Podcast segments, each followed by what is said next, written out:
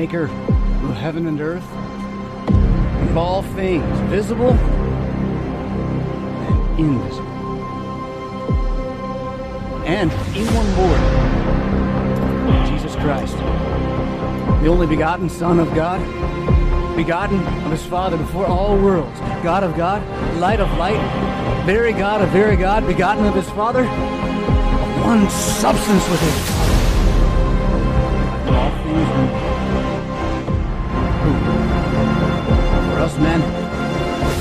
salvation came down from heaven and was incarnate by the Holy Spirit of the Virgin Mary and was made man and crucified also for us under Pontius Pilate. He suffered and was buried, and the third day he rose again according to the scriptures and ascended into heaven and sits at the right hand of the Father. He will come again to judge both the living and the dead. No. I believe in the Holy Spirit, the Lord and giver of life, which proceeds from the Father and the Son. And that the Father and the Son together is worshiped and adored. Who speaks of the. Ephesus. Ephesus. Babylon, amen. Uh, again, it's category on the Moriat. That is correct. It's curious. Curious. That is curious. Outain. And I believe in one holy, Christian, Catholic, and Apostolic Church. I acknowledge one baptism for the remission of sins, and I acknowledge the resurrection of the dead and life. Amen.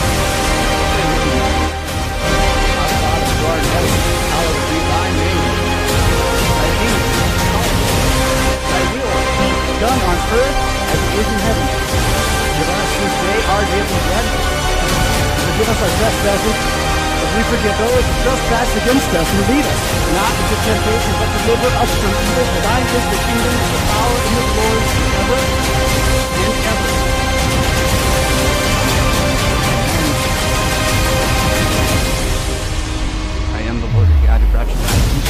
Shall have no other before me. You shall not misuse the name of the Lord your God. You shall remember the Sabbath of the day by keeping it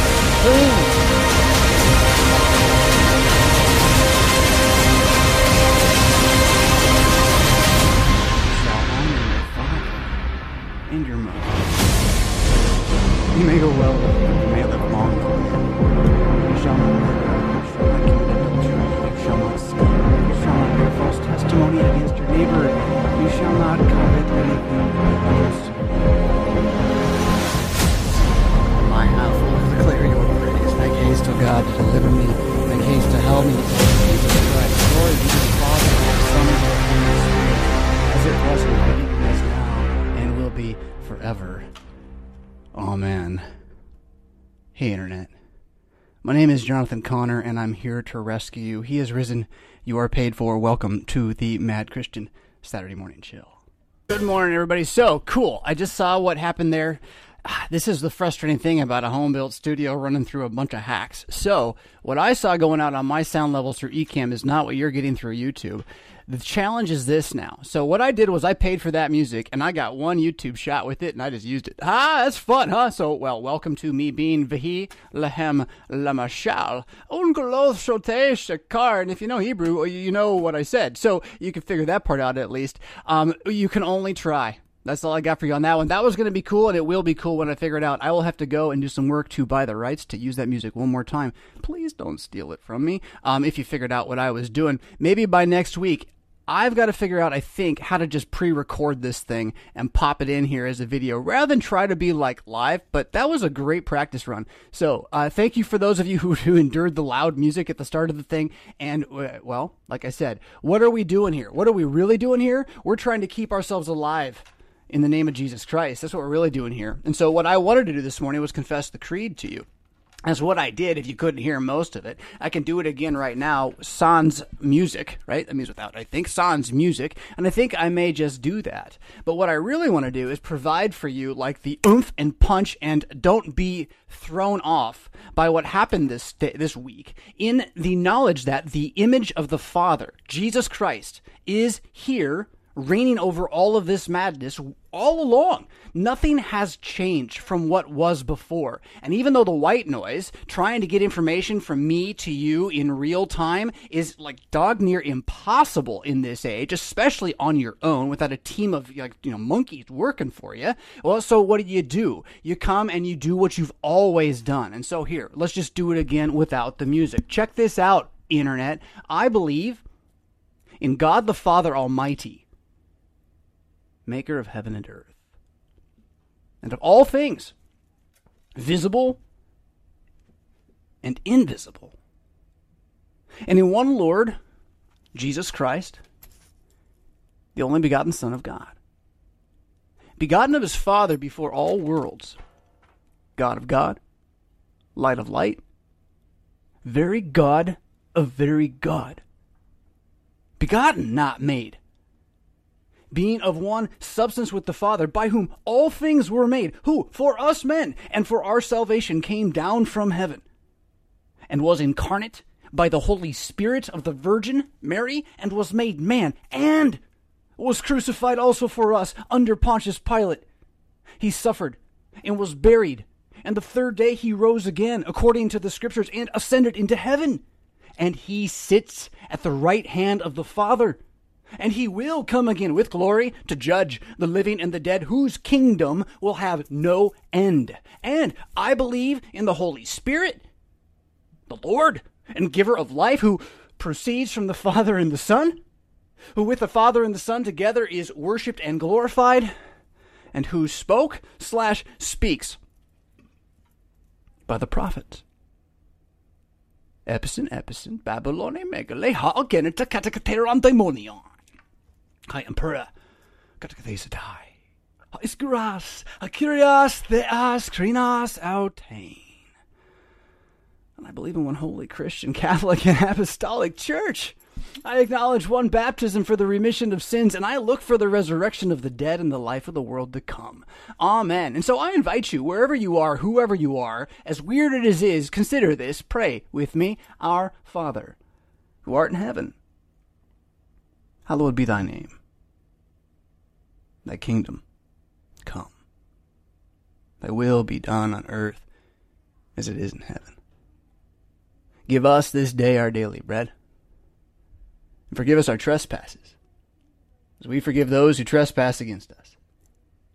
And lead us not into temptation, but deliver us from evil. For thine is the kingdom, and the power, and the glory, forever and ever. Amen. And hear his answer I am the Lord your God who brought you out of Egypt, out of the house of slavery. You shall have no other gods before me. You shall not misuse the name of the Lord your God, and you shall remember the Sabbath of the day by keeping it holy. You shall honor your father and your mother, that it may go well with you, and you may live long in the land. You shall not murder. You shall not commit adultery. You shall not steal. You shall not bear false testimony against your neighbor, because you shall not want for anything that belongs to your neighbor. Oh, Lord, open my lips, my mouth to declare your praise. Make haste, O God, to deliver me. Make haste to help me, O Lord. Glory be to the Father, and to the Son, and to the Holy Spirit, as it was in the beginning, is now, and will be forever. Amen. If that ain't what worth living for, then I don't know what is. That's what I got you for this morning, kids. And I'll be right back. Cartoons notwithstanding, this is the Mad Christian Saturday Morning Chill.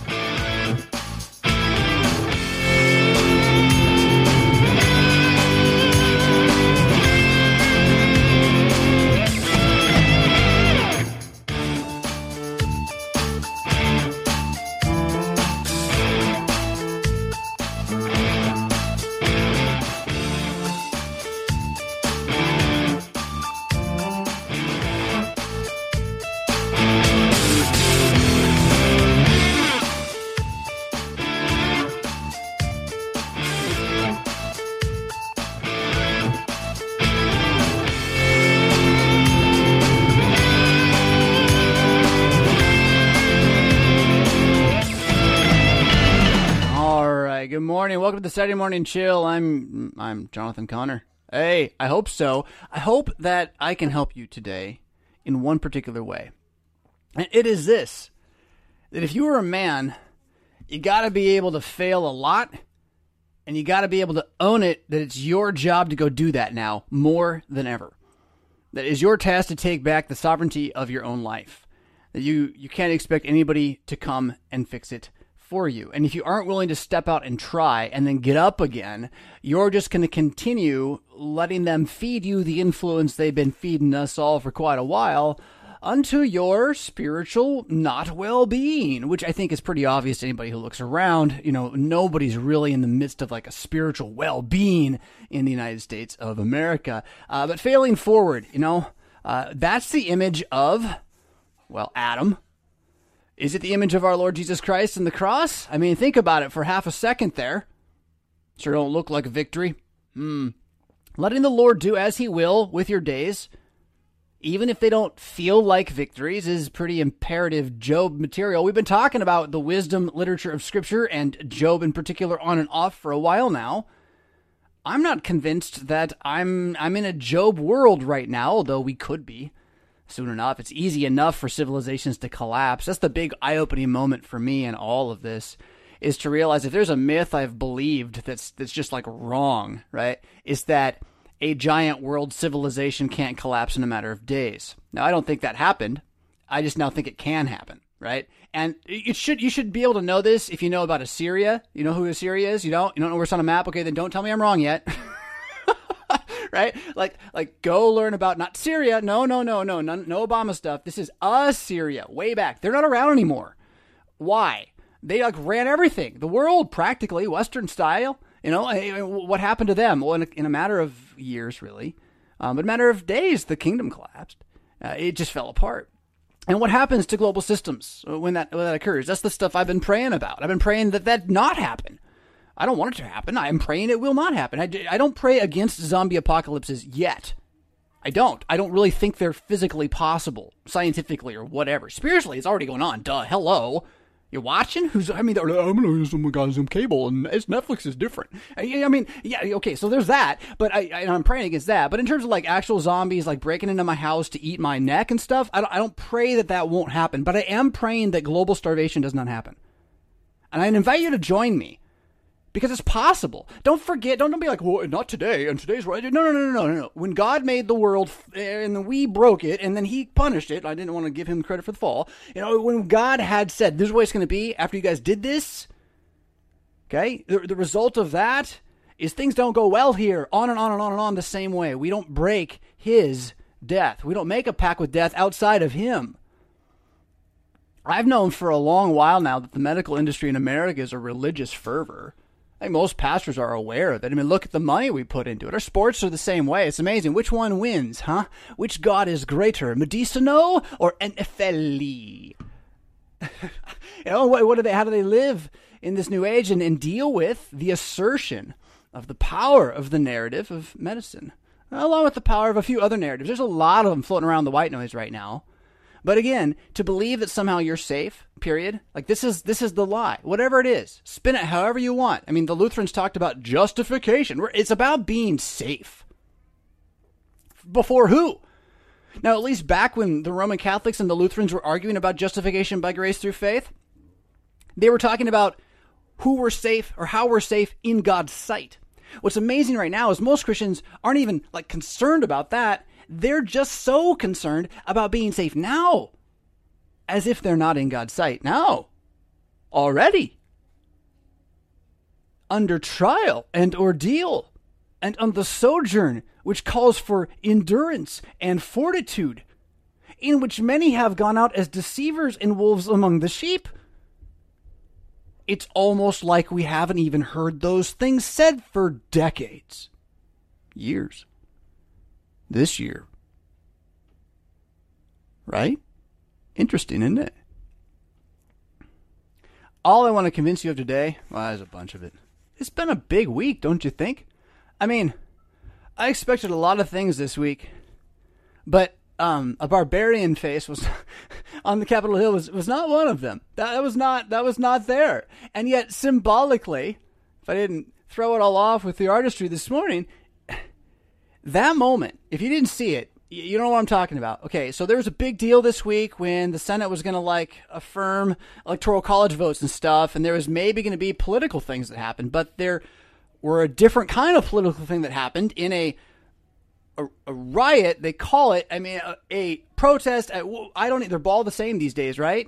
So let's not work with the gaslight terminology. A bunch of people showed up and were inside the building, the Capitol. It's, not, it's happened before, like in the last couple of years. BLM did stuff in places like courthouses and stuff, so it's, it's not new. But here it is, like on this day, uh, when we're going to figure out who the president of the U.S. is, and everyone's acting like it's World War whatever. They're all freaked out inside. So if it's an inside job, it's only some people inside job, and there's all sorts of fun about who's the inside job. I mean, whatever. You can chase that rabbit forever, Q. Forever. I don't even whatever you know. Um, but you end up with, I don't think this guy's actually a mook, honestly. The more I look at him, this looks like a guy who knows exactly what's going on. And if he ends up in jail, then he maybe knew that was a possibility, but he, he wanted the glory. I mean, he's not accidentally being a barbarian and standing there. That's a signal. And it's not a signal to some sort of patriot inside CIA movement. That's a signal to the animal and every man in the world. That's what that was. That told every man in the world that their territory is now not safe from that guy. Okay? Like, like who's that guy? Oh my goodness, right? And and so if we're not going to step up and be like, well, I'm going to mark my corner and my corner and my corner, however we men do it, right? If we don't do that, then we are ruled by that guy.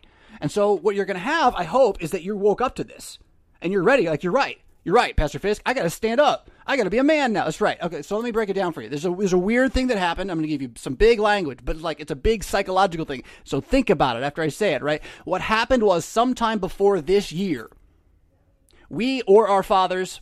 I'm going to say our fathers, and then TV had a lot to do with it. That's my theory. But we or our fathers gave up male sovereignty in the family. We got to take it back or our civilization is going to collapse.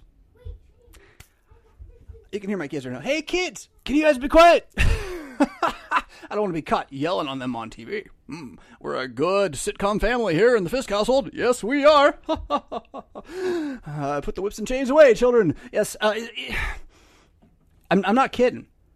I mean, it's been a discussion here. What does it mean that I'm going to say? Let's let's see here. We're going to sit at the table. We're going to talk about our country looking like it's kind of not working. And we're going to, what, argue about it? Or are we going to let the father talk about it and ask questions and see if we can figure it out together? But the father is obviously the one we're supposed to follow. Why? Because God made him like, to take bullets and things, not like Ashley. Right? I don't want to go there today. Our fathers gave up male sovereignty. We got to take it back, guys. It does not mean with a fist. Jeez, idiots. If if you think that, then that, that's the barbarian. This was scary. So that guy standing there with his thing in the air, he symbolizes. Ladies, be ready for this. He symbolizes men not listening anymore. That's what he symbolizes. Okay, that's, that's what he is to you. So we're in a world of barbarians now. You can absorb that as a symbol. It's a type, right? We're not, they're not actually in the streets yet, but every mind just shifted a little bit in this way in America. We realize that we have to defend ourselves. We're in a world of barbarians now, and there will be bad barbarians. You know why? Because no one believes in God. no one believes in the Ten Commandments. There's going to be all sorts of bad barbarians around. They're going to be subtle. They're already here. It's just now they've been enlivened. Architecturally, architecturally, archetypally for the civilization. Who's our father now? It wasn't Trump. He was powerless. No, it was that dude. It's not Biden. It's that dude. That's our father. That's who everyone's going to like archetypally as a civilization, culturally. I mean, it's a big claim, I suppose. It's just media. But this is what we see. And you will reflect what you see. And so until someone replaces that guy, that's the image of man for our civilization. And how do you think that's going to work out down in the impoverished communities? Right? They don't have to actually see him. They just have to see other people that will echo him, will mimic him. You know how that works, right? With shootings and things. Yeah, the little the copycats and all that, right? Okay, well, here it goes. I mean, it's going to be subtle. It's going to be a long game.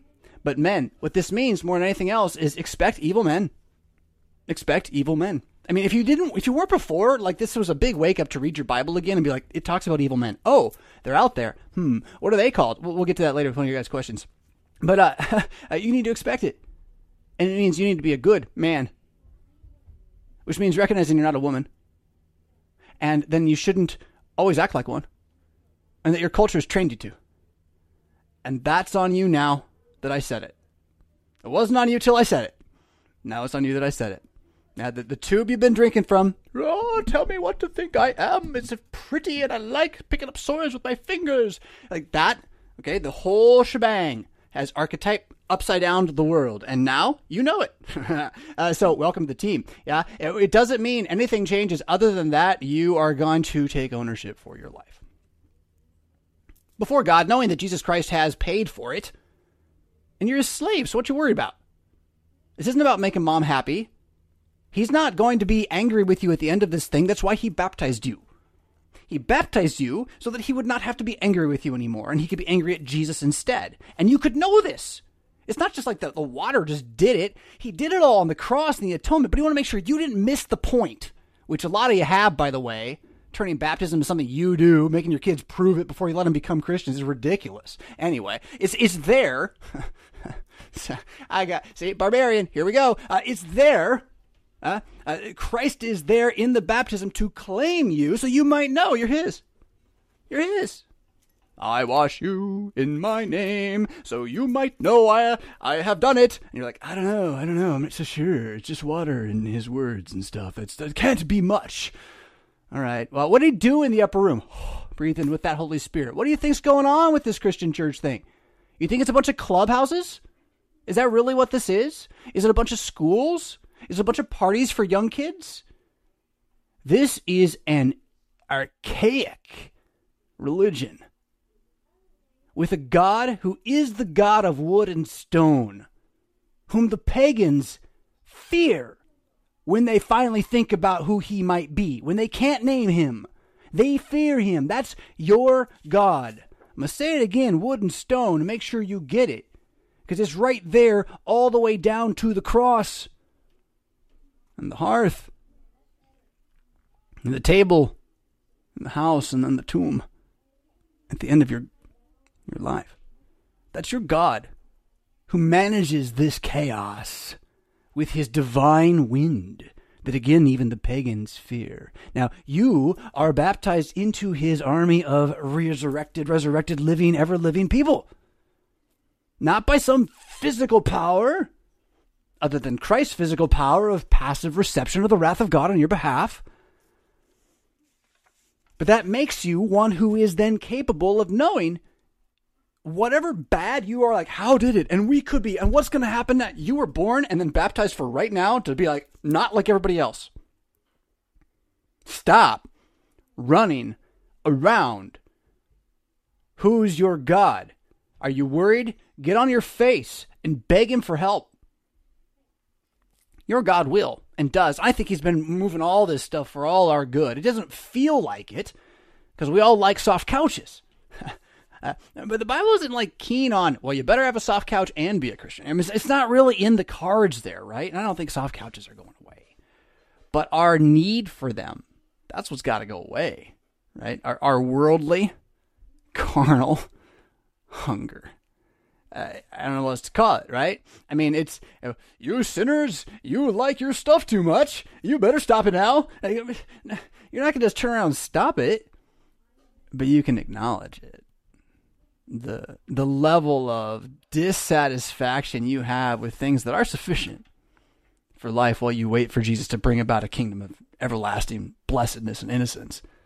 You're, you know, you're complaining about a few years in the in the wilderness here, yeah. So I want to say this too this morning. There's I'm going to kind of shift. I want to make sure everyone understands that what really happened then is I talk about, you know, our barbarian friend. What does this really kind of prove aside from that, you know, we're not very organized? um, it, it proves that whoever is up there running stuff, whatever that means in your world, whoever's up there running things, the, the elite, it proves that they can't help you. That's what it proves. All right, they can't help themselves. They're not going to be able to help you. And you should know then that they can't hear you. When you complain to your friends about how it doesn't make sense what they say, when you when you talk back to the TV about how it's wrong, nobody hears you. Nobody up there hears you. They're they're in a different city. Go play PlayStation. Uh, PlayStation. Uh, go play Final Fantasy VI. Okay, it's it's a whole other world, and knowing that's fine. Like, okay, fine. Why do we think they did? And and and why do we think they would want to help us? I ponder often uh, Paul's words to the Corinthians. Not many of you were wise. Not many of you were strong. Uh, not many of you by worldly standards. Right. The idea here is that Christians don't usually walk in those halls. If they do, they're Daniel usually, you know, kind of thing. And and I mean, there are Christians there. Don't get me wrong. I mean, I'm not going to judge any of them. God can judge them all. Whatever they want to say, they can say. My point is, like in terms of human practice, human reality, the idea of representative democracy on the scale we're talking about is is nonsense. It's nonsense. So whoever's up there uh, doesn't know who you are, doesn't care about who you are, and and can't help you anyway. But the thing is, there are people who are above you who can know who you are, or even do know who you are, who can and want to help you. And this is where it's been a thing that, that Kunz and I have been pushing on Brief History of Power and other places, the Discord, Mad Christian Discord, uh, is that, you know, your local reality extended from your yard to your neighbor to your city's politics, town's politics, homeowners association, I don't care what it is. That's what matters for your life. You don't have to be told to wear masks in your house. I, I don't even know about that one. That one seems so nonsensical. I can't believe it's really potentially something they would try. But then again, this year's been weird. So, this year, what year? I'm so done with that. I'm supposed to be done with that. It's 2025 now. Get over that this year, that year, last year, what year? What's happened is, again, I'm not even sure where I picked this up, but it summarizes it real nice. Power is eclipsing time in the way that we think, and it has something to do with the fall of our civilization. And whether there are echoes of it in history, it doesn't really matter. What the Bible talks about is not how you can go and divine secret paths to telling a couple years from now what may or may not happen on a threefold potential or blah blah. Like like that's that's not what it's there for. It's there to say, "Hello, we saw this thing happen. And here's what he said." That ain't no joke. Hallelujah. People gonna burn. Even so, amen. I mean, that's the message. Oh my gosh! And we're like, we're like, well, why don't people like it? We should make it more fun. I think, I think, I think maybe if we like, if we did something different for the kids, then then we would have a chance. That way of thinking is done. I hope it's done for you. I really do. Like, it's not, it's not an argument worth having. Oh goodness, I got I got to move over to questions from you all because that's indeed one of the questions as well about worship style. Well, that'll be a fun one this morning. So uh, let's just be there. As we come, oh oh oh oh, as we there it is. As we come in to this spot, uh, let's go ahead and say thank you for the uh, the super chat there, Desert Rose. I don't. Oh, it's hiding. let's go back this way. Uh, I thought I could be smooth, but it didn't work out. Desiree Rose, thank you for the super chat. She says thank you to me. I really appreciate that. Uh, another super chat here from uh, Great and Small. Uh, thank you for doing what you do. Prayers to please. My man is at church this morning, gathering together SOS for the first time. That's fantastic. The Sons of Solomon. Thank you for the opportunity to talk about the Sons of Solomon. Sons of Solomon is an idea. Really? Uh, it's in the Bible, and it's a lot of the Bible kind of condensed in a different way than it's been done before. But it's the idea that if we were to pray Jesus' prayers, the Psalms, with some intention, intentionality, and and believing they belong to us as the body of Christ, whom He has purchased with His own blood and tied to His own flesh, all this great stuff.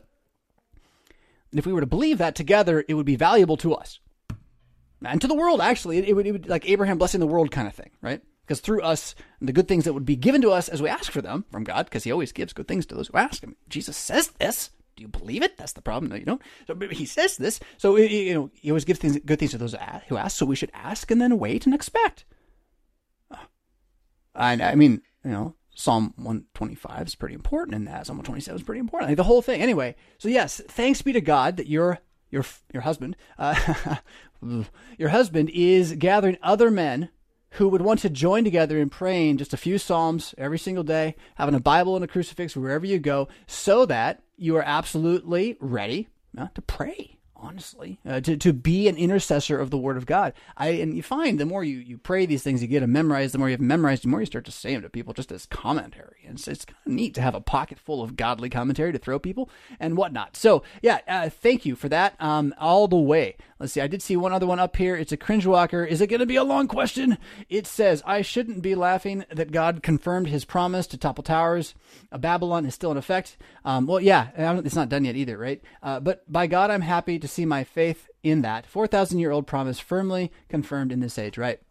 So, yeah, and this is. Uh, Cringe Walker, this is a place where you've always been an encouragement to me. Actually, uh, I don't know that we we have a full alignment in what we're talking about. Like we, we don't have all the same nuts and bolts on the paper, but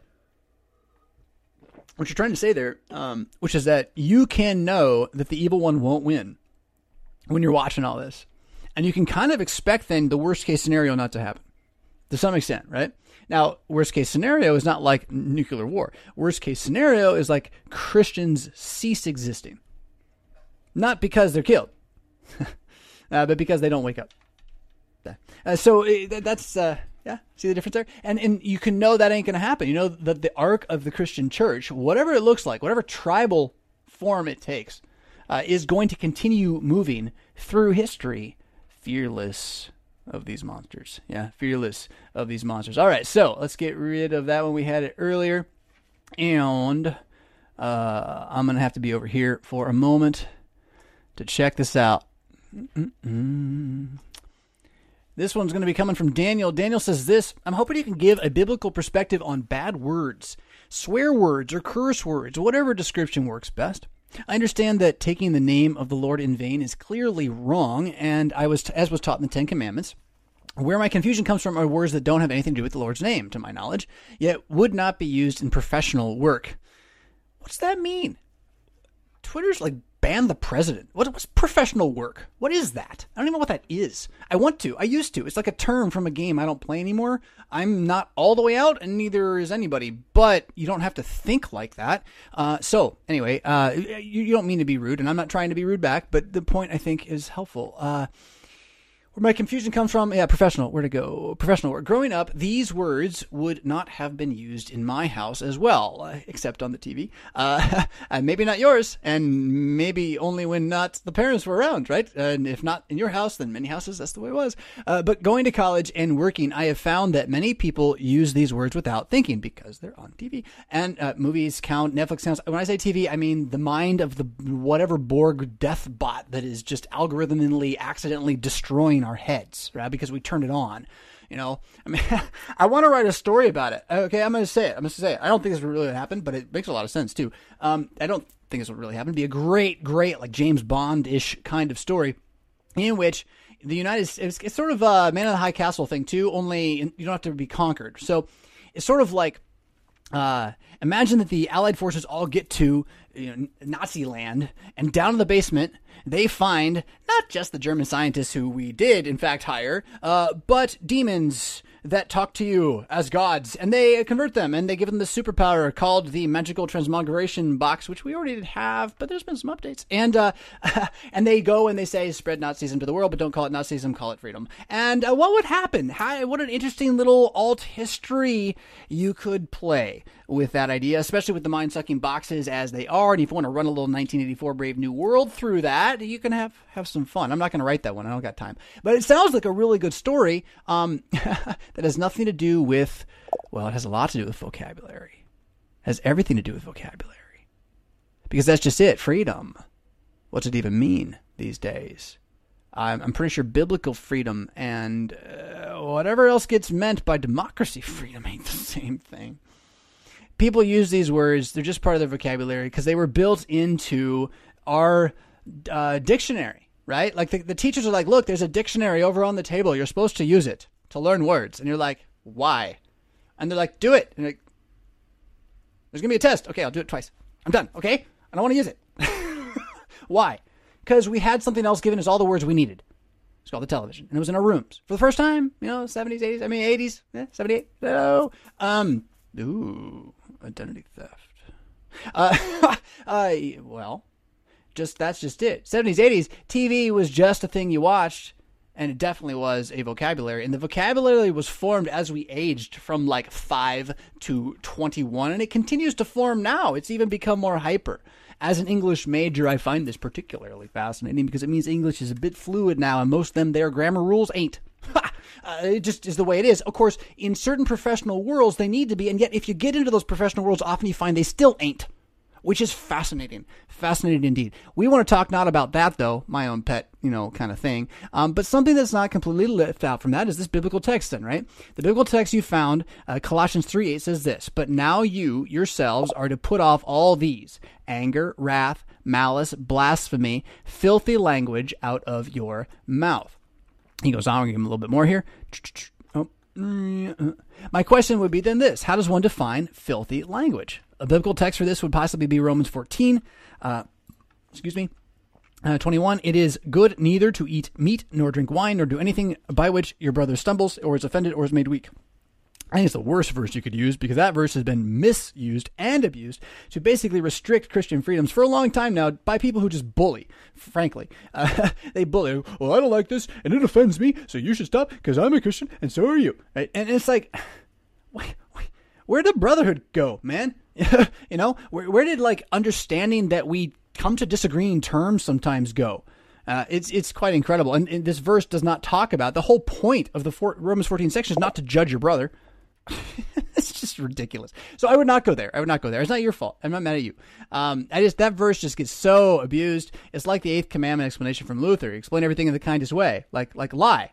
That's what that's what the eighth commandment means is lie. Oh, you saw something happen, don't talk about it. That would be not explaining it in the kindest way. Make sure you lie and, and hide the good or the evil. You know, um, and at a certain point, you're undoing the very thing the text was given for. And so, you know, what good is? So we're gonna we're gonna go look at something else that'll be more helpful here, though. Uh, for this, uh, how I finishing from Daniel or Danielle, Danielle, Danielle. Uh, how would I look at my question How I would look at my question would be to not use these words around people they might offend. Right. See, and, and that's actually kind of right and kind of not right, but mostly right.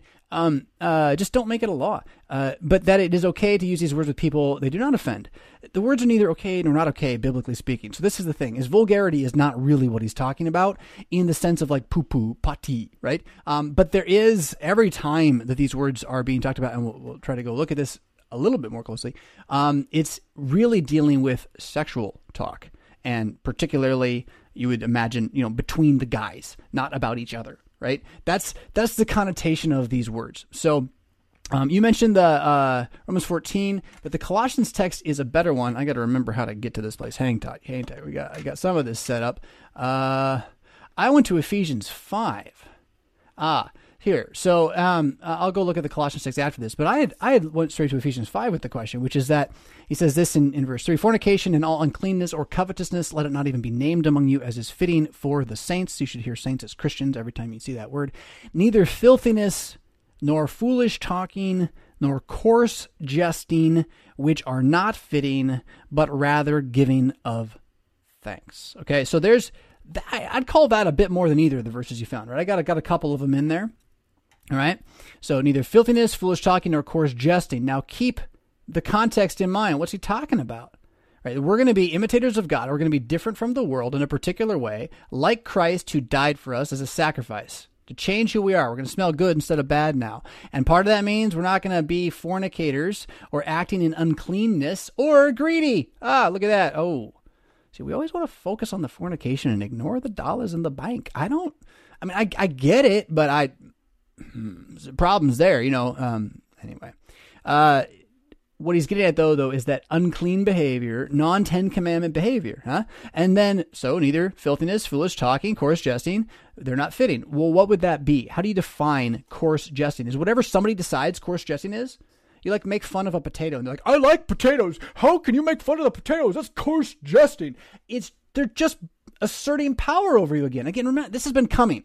This has been coming. Postmodernism has been foreshadowing it. It's the loss of intellect, the loss of logic. It's just power. It's just whoever shouts, okay?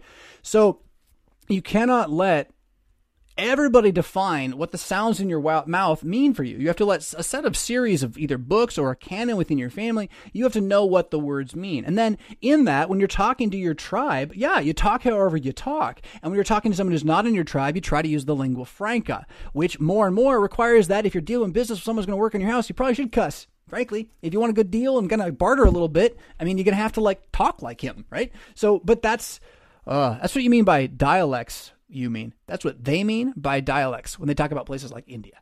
I'm not kidding about that either. So, but as Christians, we should have our lingua franca uh, determined by the text of Scripture. It'd be great if we all had the same translation. Oops, we ruined that one, didn't we? Oh, wow. What are we gonna do now? Maybe the New King James version. That might that might work. That might just kind of pull a lot of us together. Is where I'm gonna go. Uh, but uh, anyway, it's not perfect. It's not perfect, but you got to have something. And King James did a real good job for a long time.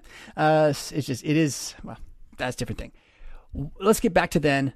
Okay, why did I bring that up? I brought that up because you want to have words that don't change when the TV changes them. Like, pause that and rewind. If you think I'm an idiot and I don't know what I'm talking about, like, none of this made sense, right? You're one of those, like, yeah. Okay, pause it. Rewind. What did I just say? Write that down.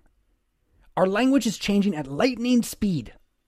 And the way they change it is they make shows about it that we laugh at and by the time seven or 10 years have gone, most people now use the new words the new way. If you want to hold the meaning of your old words, be thankful that they don't use some of them, like justification. Like that one still means what it meant. Oh, it's almost as if it was preserved, like an ark. Uh, uh, but you have to then let your own text be the definer. I'd recommend buying an English dictionary of some kind, you know, preferably from like 25 years ago, and having it because it's just going to keep going and keep, moving words around. But for that reason, then, if you really want to know what these words are talking about, it's not about what an English Bible would say. It's about what these words in Greek really mean. And I didn't go and double check this one again today, but I have been here in the past, and I can affirm again, and go ahead and check me, you scholars online. I can affirm that the thrust, uh, the thrust of this language is sexual. Straight up. Okay. It's, it, it is. You could throw cynicism in here if you want to, but I don't think it's really officially in the text. The point of it is that a Christian's mouth is the shrine of the holy God. And so if something's going to come out of your mouth, oughtn't it not, oughtn't it better enlighten than sow discord, despair, frustration, or tyranny? Right? I mean, the idea is that you just hold your tongue. It's not you're not going to have all the despair. Gonna keep the peace. I'm gonna keep the peace. It's valuable. We might die if we don't keep the peace. You know what I'm saying? So, the idea here would be that Christians able to keep their tenure over their own spirit would avoid throwing reckless words anywhere. Now, to take that and make that be like, you're not allowed to use the S word, I, I think you're missing the point. Really, I do. I, I, think you're just missing the point. And, and, and, you don't know what language is or how people really talk, and you're caught up on a kind of righteousness that is surface level, Pharisaic even. Uh, and what you want to do is devoid yourself of that way of looking at the law. It's a matter of if I get all the right things on this side of the line, then I'm good. I can just do what I want. You're never going to be good. You're never going to just do what you want. You're going to be a sinner being dragged by the Holy Spirit through the scriptures to the last day. And thanks be to God, your name is written in heaven, according to your baptism, that you might be certain of this.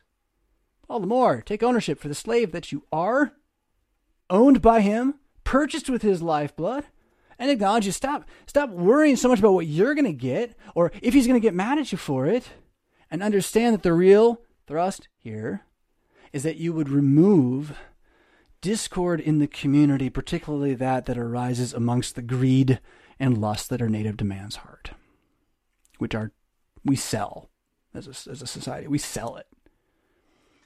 And it, I mean, look at the context. For this, you know, no fornicator, no unclean person, no covetous man. I mean, you would think those three things are pretty important, right? I mean, the one that I would really want to know more about is like, well, okay, unclean, what does that mean specifically? And I mean, this is important. So if you want to know what that means specifically, go Old Testament law, which is all about cleanliness. So it means outside of the covenant.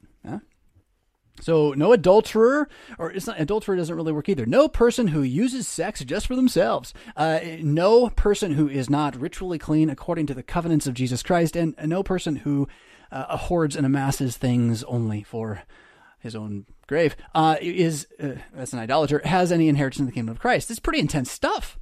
You're worried about saying poo poo and papa. Know, I mean, really, this is like wake up. There is a God who ain't joking around about the fire he's going to bring. Let no one deceive you with empty words. You can keep your bullet point list of how much better you don't say foo foo fifi. But because of these things, the wrath of God is coming upon the sons of disobedience, among whom we live. Therefore, do not be partakers with them. Don't use their language. You were, you were. I'm, I'm, I was, I'm like, ah, I'm a chief offender. I watch so many movies. All I can do is quote movies. It's partaking. It's a philosophy. Now, I'm not saying don't do it. I'm not saying never do it. I'm saying which one's your dictionary? Uh, which one's like your worldview maker? Yeah. Uh, and the, so the question about, you know, how do I decide whether or not I can say poo poo or papa? It's going to be, yeah, you're right. If, if you want to keep the peace, just don't be needlessly crass. I mean, that's kind of a good idea. That's not really what the Bible is worried about. Crass, crassness of your vernacular. Like the vernacular is gonna be a vernacular. It's all. It's, Jesus didn't come to remove vernaculars, and you're like, what? I don't understand. Then look up the word. Jesus did not come to fix our vernacular. He did not come to make our language pretty. He came to bleed through it onto us so that we would believe. and so our talk and the whole idea of this, this whole section here, our talk is so is to to make us dwell in light, to to lift up an understanding that's mutual, like a, a community, a group enlightenment. Because we were once darkness, but now we are light in the Lord. Walk as children of the light. Have no fellowship with the unfruitful works of darkness. Expose them. And so on. So um, let's see here. Do do do. I want to go back. How do I do this? Someday I will learn these things. Let's try it like that.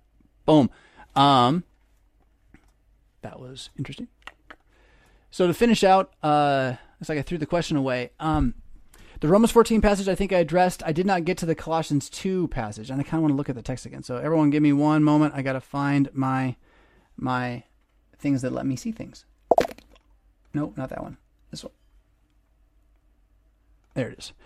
Uh, so, oh, nope, that's not the one I want. Mm-mm-mm. There it is at the bottom. Okay, so Colossians 3 8. But you yourselves are to put off all these anger, wrath, malice, blasphemy, filthy language. I'm pretty sure that's the one where it's like straight up sexual talk, right? And that makes sense there a, a lot because the whole point of the Ephesians text is, is filthy sexual talk amongst the brethren. Um, which I would include cynicism as part of that, or despair is part of that. Sarcasm can be part of that. Um, so uh, you gotta be careful with it. Um, I mean, there's Lutherans out there is okay. Lutherans out there is good. Uh, but in this list here, right? Notice how there is no sexual bla- sexuality, sexual immorality uh, mentioned at all right? So this stands in place for that in this list, I think. Um, you know, putting off all the all the works of the flesh. All right, so coming over here to another one from Michael. Michael says, lately, Rev Fisk, you have spoken several times about seminary education and the debt slavery it brings. Well, all higher education brings debt slavery. It's just, you know, you get a little extra boost with seminary ed. Uh, although, I want to come straight up. Look, the um, Concordia Theological Seminary Fort Wayne is not charging tuition this year, I think. So, like, I mean, there's a there's a window you might squeak through, eh, before I don't know. I know I went to seminary and they promised us a free ride, and by the second year we were paying for it. So that's what I remember. and, you know, and maybe they'll make it. Maybe they'll make it this time. Uh, it would be really good. It'd be valuable. Uh, but you're to consider your finances as being in jeopardy when you uproot, sell everything you have, and move somewhere so that you can go through a three to four year training process. It's good. There's a lot of good there. It's education. There's some other behaviors that could be better. But uh, the LCMS continues to struggle with filling pulpits. Really?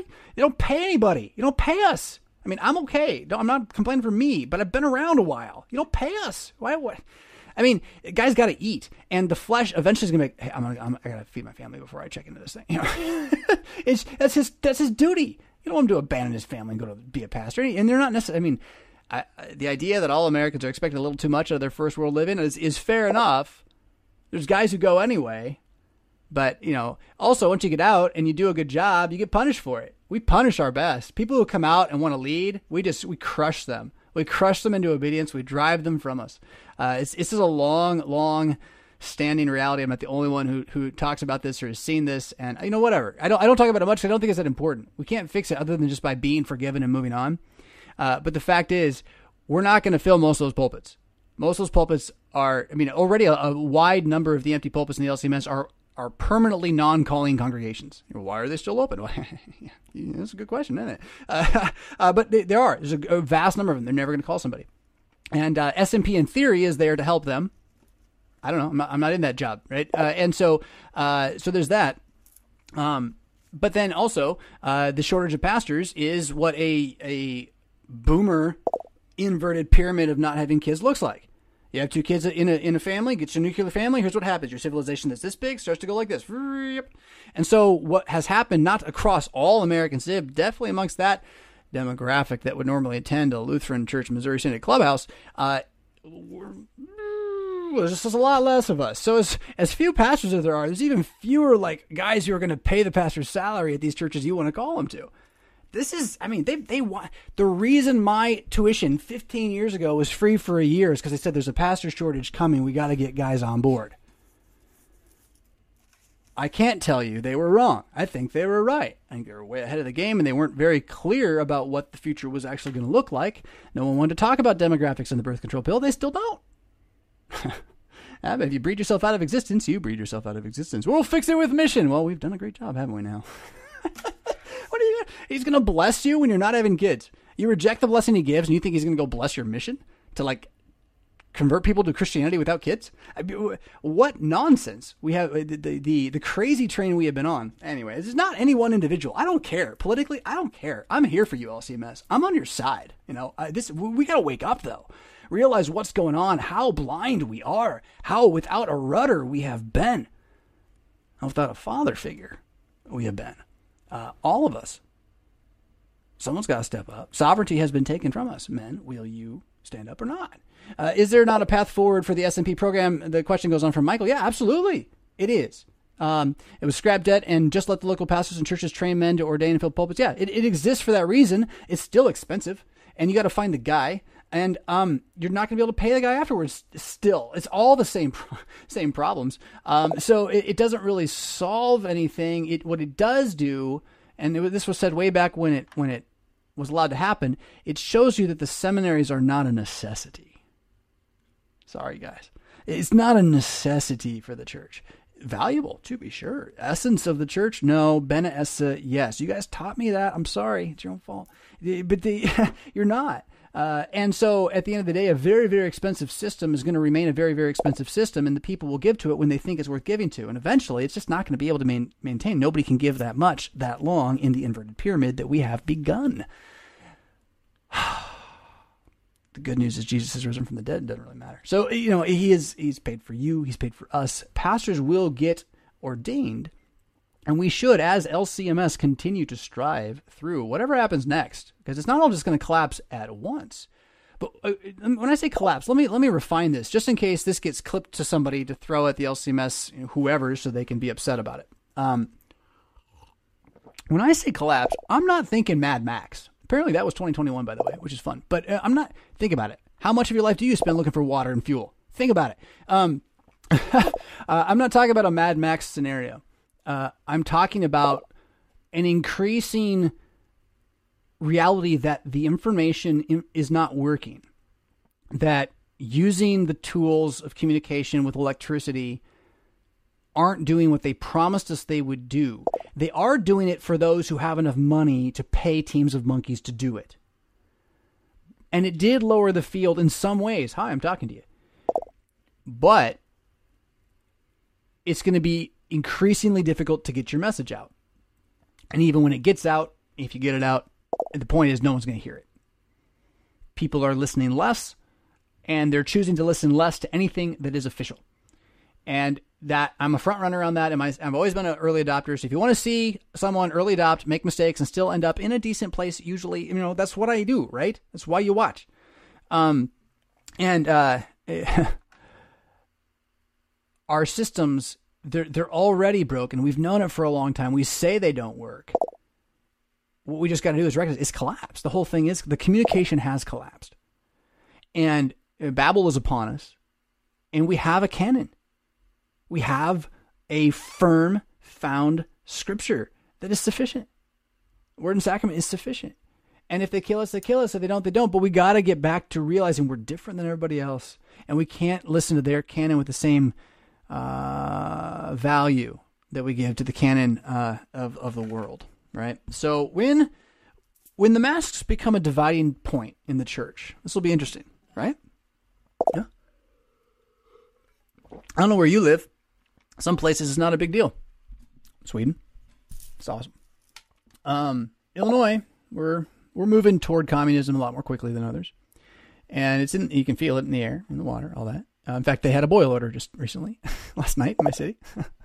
uh, yeah, yeah, pipes breaking. How did you not know that was coming? Oh, we're not watching. We're just texting. That's all. Anyway, wear your mask. uh, so the thing will be, though, when the mask becomes a dividing issue in the church. When you have Christians who formerly are communing together, who now will be unable to commune together because some wear masks and some don't. That tells you all you need to know about masks right there at that moment, which side you want to be on. Because the one that's imposing a new restriction upon the church is the one Galatians says anathema to. Mm. So, like, know that right now. Like, I don't care if you want to wear it because it makes you feel better. You got to be able to let someone else take it off. Or you are part of a purity cult that's massive and is going to suck your brain out. Mm. So, you know, wear it. That's fine. Get the N95 one. Wear them. Yeah. Uh, but if you're going to tell people that they are not really Christians or not welcome at your church because they don't, I'm just, I'm on a different side of the church than you. I don't want us to say. You know, I think I think that's that'd be kind of like asking someone to get circumcised. I, I put on the same par. And and so if you know if we've got to if we've got to part ways, I'll still be your friend, and Jesus can judge between us both on the last day. You know, uh, I, don't have to get all mad about it. Uh, but I, I, but that I think that's kind of prove the point again that that one side of that debate doesn't take it like it's a religion, and the other side does, and it's going to show itself. And you can't avoid this. The, the, they're doing it to us from the top, which means that Jesus is doing it. Stop being like, why why is this happening? Why doesn't Jesus do something? Jesus is doing this. He's doing this so that you can hear me when I tell you, men, take it back. Like for yourself where you are. Don't go storm Capitol Hill in a LARP outfit. Although I think he had a real spear. Um, don't go storm Capitol Hill. Take back like your the drawer on your side of the bathroom. Start there. I mean, do you hear me? I hope you do uh, take back, you know, the trash at the end of the night. Hmm. Who am I talking to? but it's true. It's true. It's not about how you have to. It's about how you are the image of God to everyone who sees you. That's what man is. As opposed to woman. Ladies, you're the image of man to everyone who sees you. If you don't believe that, you don't believe what the Bible says. And that's great. You do that. I'm not going to do that. Women, you are the image of man. Men, you are the image of God. And that means in your family, you are the image of God. The Father is the image of the Father. The Son is the image of the Son. And together, you're the image of the church. Absolutely. And in that same reality, the Father's the image of Christ to the wife who is the image of the church. I mean, there's so much overlap in this. And that's what we've given up, not intellectually. There's a bunch of us that are like, well, on paper, we still believe, but practically, there's a pretty damning critique. It's a biblical word. I used it right. There's a pretty that kind of thing critique of us that was given by a professor years ago. Uh man, it'd be great if I got banned for all this for that. Uh, it, it, really, it's it, it is a critique that should cause us to be wary as Christians that the modern Christian acts as a practical atheist. We live like atheists We talk like atheists. We laugh like atheists. We go to school like atheists. We we worship often, kind of like atheists. That's scary, isn't it? I mean, how long can we just go? How long is going to go on? I'll have another beer. This uh, just keeps so bad. How long? The way that eating and drinking until is the way it goes. Do not count slow as some count slowness, and it's not always his return in the sky. Sometimes it's just fire. And I'm not saying like run away and hide, but then again, a wise man sees trouble coming and hides himself. Proverbs say it. You do what you will with it. The point is, no one's coming to help you, right? No one's coming to help you. If the government shows up and says, Hi, we're here to help you, they're not. they're not. Uh, so no one's coming to help you. Be ready to help yourself. And this, why is this surprising, Christians? Part of it for me is, uh, yeah, brotherhood. We lost it. When you lose the sovereignty of the Father, you lose the trust of the brotherhood. Bam, bam, bam, bam, like dominoes. Stanley. Um, uh, Lynn says this. If you got that one way back, uh, dear Pastor Fisk, I learned from you on yesterday's SM Chill that worship means put your face in the dirt. That's right. Not not right literally, but kind of. It, it means to prostrate oneself. Uh, the word latreuo in the Greek, and that was what I was saying. We can say more. I was going to say more here, but what what I was saying that you picked up on the word latreuo, the Greek word for worship, most commonly used in the Bible, means to pro- prostrate oneself flat on the ground. That's what the like the it doesn't say worship. It says fall on the ground. Like that's what it says as a word when you look at the etymology of the word, which is the history of the word. Yeah, it's awesome. You should do it. Etym Online. It's great stuff. Uh, can you explain then your understanding of the lifting up of the hands, such as in Psalm 134, verse 2, lift up your hands in the sanctuary and bless the Lord, ever grateful for your teaching. Yeah, right. The place I would go is actually 1 Timothy chapter 2, where the uh, desire men everywhere should lift up holy hands in prayer, right? Isn't that the one that's supposed to make us sing like this? Yeah, it's God's for us oh, we're great. I got the mountains and sky. Um, so think about it this way. I'm before a king. So I'm gonna get on the ground. I'm gonna kneel. He could kill me. Um, I, my hands are in the air, generally because I don't have a sword or a gun, right? I'm down. I'm down on the ground. And what happens in ancient religion? You ever seen this? Ooh Okay, well, I'm not saying that's exactly what happened in the temple, but is part of being on the ground that you then lift your hands up. If you ever try doing a little yoga while you pray, I'm not kidding, like do some child's pose, some mountain pose, a little downward dog, your hands will be up and down all over the place. you know, it's, it's part of being on the ground is to have your hands in the air uh, from time to time. It's not about going to the Eagles concert. yeah. So that's it. And you can take that all the way then through. I mean, what David is doing is he is bowing at the very least. At the very least. Now, I will say, I mean, I have a habit of picking this thing up and praying like this. I don't know if that's right or wrong. It's just what I've been doing. Uh, you know, this is a focus for me. We got a question about crucifix coming up earlier. This is a focal point, right? It's it's a material object to remind me of something. It's like a pebble in my shoe or whatnot. Um, and not that I have a pebble in my shoe or necessarily recommend the reference. Although Prepare You the Way of the Lord is a pretty decent song. Uh, so, a focus keeps you from being distracted. So, if you like hold it and look at it while you pray, you eventually have to come back to it. You can't get too far away. It's pretty useful to remember Jesus died for you. We'll come back to this again. But uh, so lifting up hands in prayer, you know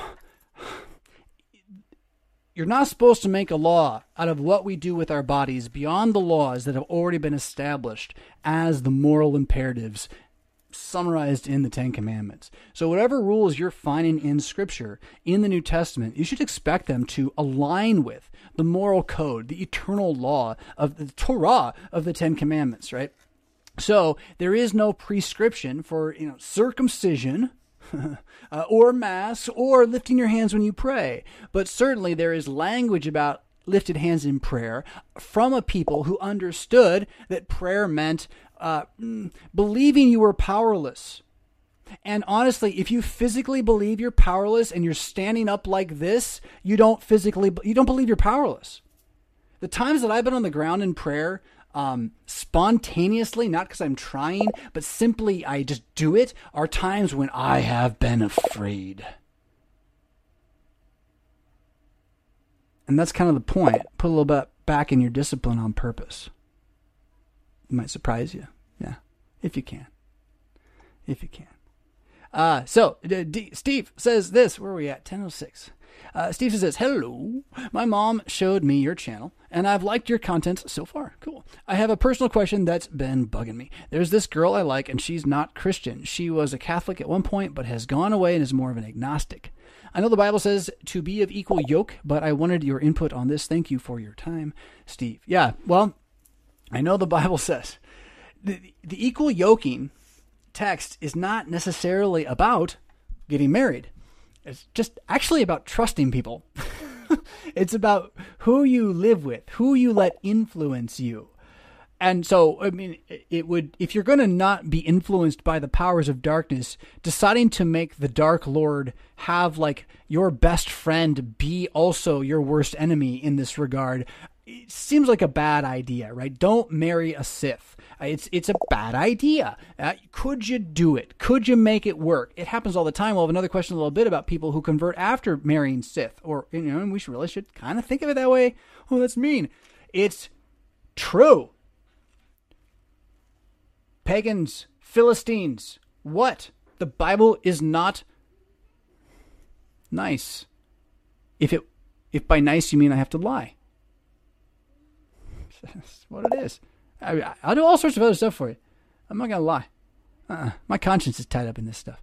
Uh, so, so look, if you're gonna marry somebody who is of a completely different category than you in their head when it comes to who the creator of heaven and earth is, probably gonna have an impact on your kids. I mean, really.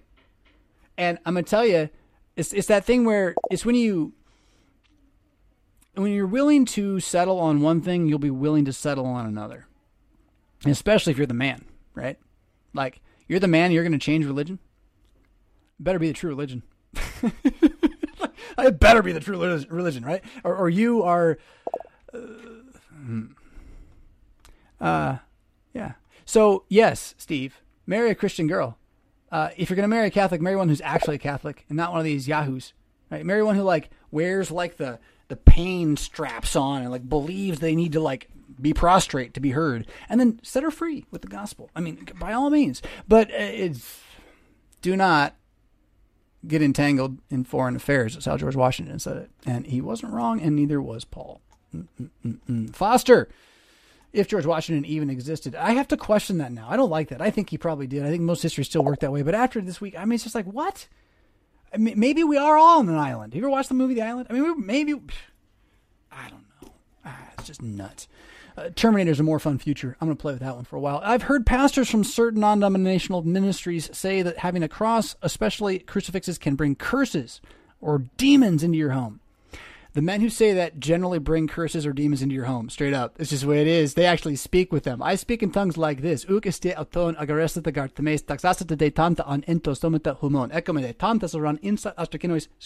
If you speak Greek, you know what I said. It's from the Bible. These other guys, they don't do that. They make stuff up, and if they're actually not just making stuff up and being spirit filled at that moment, they're demonic. And the reason they want the crucifix away is because they hate it. They cannot stand it. Demons despise the crucifix because it reminds you who Jesus is, and you can't stop forgetting it, and in their presence, in their presence, they don't want you in that. So, how's that for fighting back? Uh, for pity's sakes, these non-denominational Pentecostal yahoos who don't know the Bible from a hole in the wall and are basically coining their filling their pockets, filling their pockets, corner church after corner church, preaching health, wellness, and nonsense. And people keep giving them money, and they have the gall to say that Jesus Christ's image is demonic.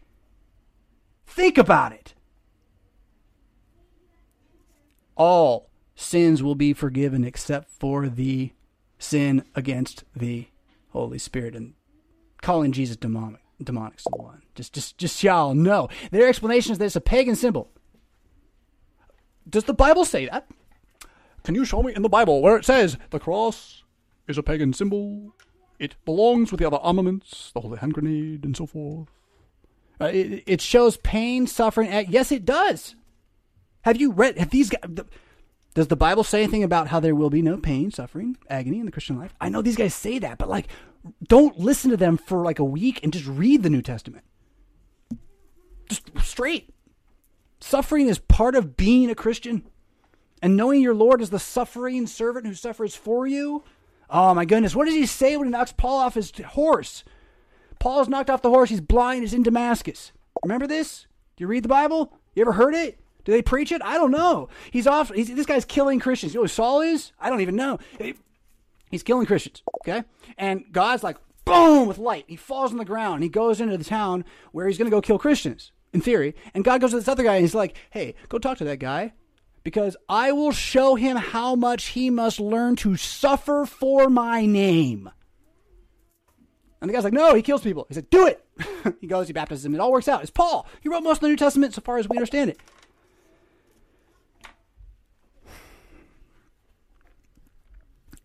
The idea that the crucifix is not of value because it shows pain and suffering tells you all you need to know about these guys' argument. You don't. A lot of these pastors have a Baptist worldview. You think the sacraments have been removed because they are they are wards.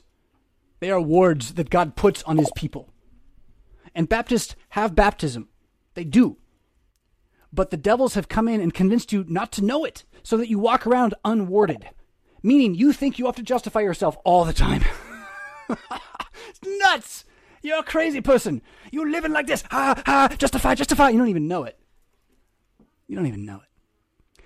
Baptism as a word, as a word from God physically, boom, on your body, a helmet of blue, shiny light armor that encompasses your entire self as part of the body of Jesus.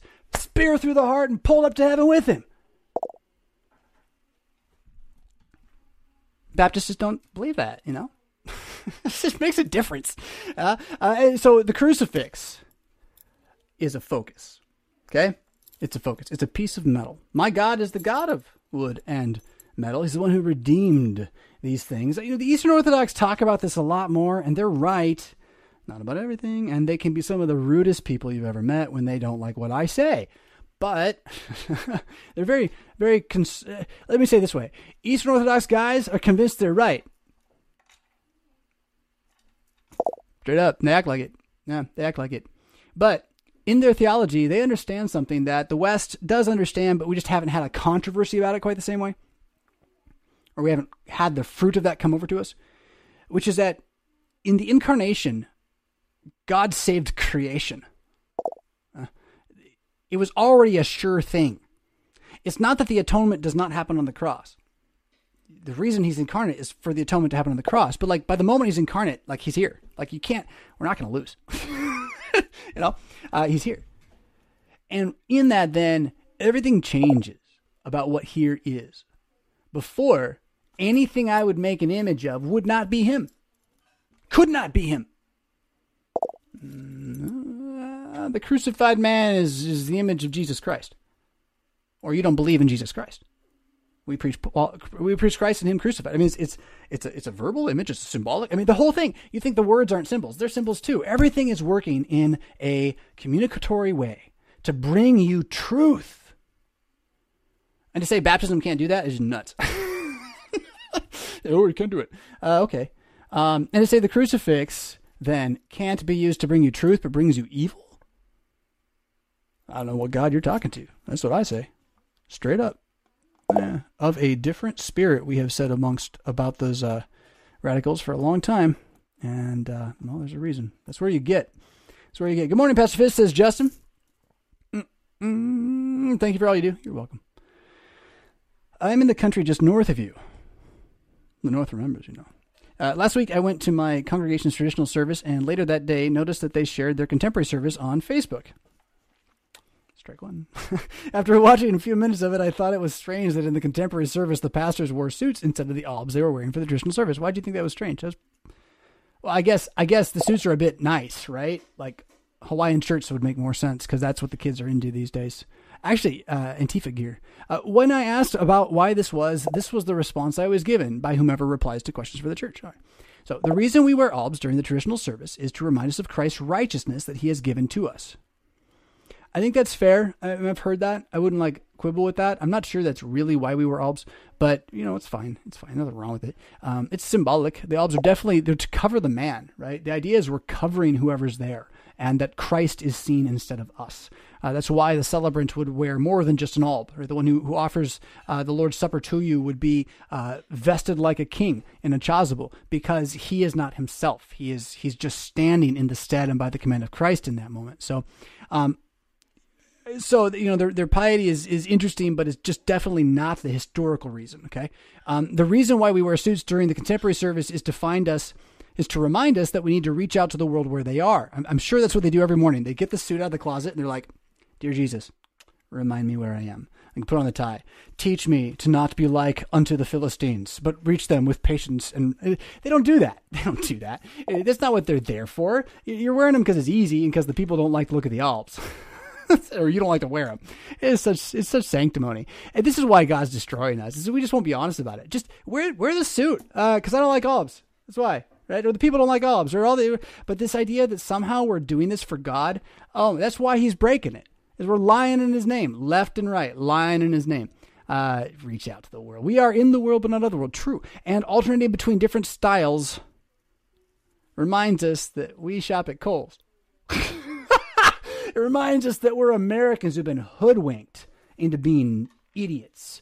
I don't know how else to say it. Do one or the other. Don't waffle between two opinions. If you think that the world needs to get rid of the divine service, get rid of the divine service. But to try to pretend you're going to hold on to some sort of like ritualistic ancient smells and bells word, word and sacrament with, with my, my friends, and that you're also going to be doing this when we're on the same team, you're just lying. You're just lying to yourself and us. I'm not going to go after you. I'm never going to accuse you. I don't care. Just stop lying. Stop lying. Not you, Justin. I was aware of these things were mutually. I wasn't aware these things were mutually exclusive Could you share your thoughts on this. Yeah. Look, uh, about I don't know in the '80s, the LCMS caught up to the idea that in the '60s, a bunch of churches figured out they could make more money if they just did rock and roll concerts, and so they started doing that or trying to do that, but they couldn't really just do that. They have to do it very like Lutheran fakey style, which is not like skateboarding at all. It's more like falling on your face in front of the girls. And so that's what we've done for a while now is rather than just say, okay, we realize that at this time and place, this is not functional and we're going to work walk forward as a brothers brotherhood in arms and we're going to conquer the world for you nope nope nope nope. A bunch of guys just did it on their own and said nobody will wait for us because they couldn't wait like two years to talk about it or something. You know and, and no one will wait for us and off they went. And so now we have just this like mod podge of all sorts of experimental goo goo called worship or contemporary worship or uh, what the best the best is the blended worship. Um I mean, you know what a blender is? You want to put your worship in a we just don't even think when we talk, right? We don't even think when we talk. So all this stuff's all over the place, and everyone's got to make up. Think, what are we doing all the time? We're justifying ourselves. So we have to have reasons. Well, here's my reason. Here's my reason. Here's why we do this. Here's why we do this. We all do this. It's normal. The thing is, then, really, the really, Justin, the thing is, do you want to go to a church with a split personality? That's really the question. Do you want to go to a church that thinks it's a good idea to have more chaos? Because the world's chaotic. We're in the world, not of the world, so we should have more chaos like the world. Oh, I think that probably speaks for itself, right? I mean, so on the worship war thing, like I really don't care about your instruments. I could, I, I could care less. I am, I'm actively seeking to have more grand piano in my sanctuary. We don't have one at all. So one would be more. Yeah, and we have a piano, and I would like more piano. Piano is beautiful. I don't mind violin and brass and all these other things. A little guitar, not a problem. The problem is you not even knowing who your God is and changing your worship style as if style mattered. And the only style you're doing is less reverent, which ain't a style, it's an essence. Own it. If you're going to do it, own it. Don't get mad at me because I told you what it was. Awake too often. I'm sorry. Have you seen a sleep doctor? Sleep apnea is a thing. Probably not while you're awake. That would be the blue light and the caffeine. Hmm. Uh, what? Uh, graveyard shift? Yeah, And maybe. Kind of late night? Yeah, kind of thing. Uh, can you comment? This individual says Z uh, on the uses of magic. Yes, I was looking forward to this one uh, in fantasy literature. I would love to. I remember when I was growing up. This is uh, week too often still. That there was this big controversy over Harry Potter. Excuse me. that has nothing to do with Harry Potter. That's just my stomach deciding. I had I had a little bit of wheat this week, kind of accidentally, and and then a beer this week. And as a as a hyper carnivore, as much as I will cheat from time to time, um, those don't always go so well with the lower intestine. So that's where we're at with that one. Anyway, you didn't even know that, did you? But hey, if you're into carnivore, it is true. It is true. Like the the more that you go, even keto, the longer you're fat adapted, the less you can just kind of get away with the stuff the body wasn't necessarily made to process. Um, and so you just aren't ready to process it or to shove it through, maybe is the other way to say it. That's not what you wanted to wake too often. That was not your question about Harry Potter. You're talking about magic, like nutrition and uh, medicine, right? And it's not magic. I shouldn't say it. That's really mean.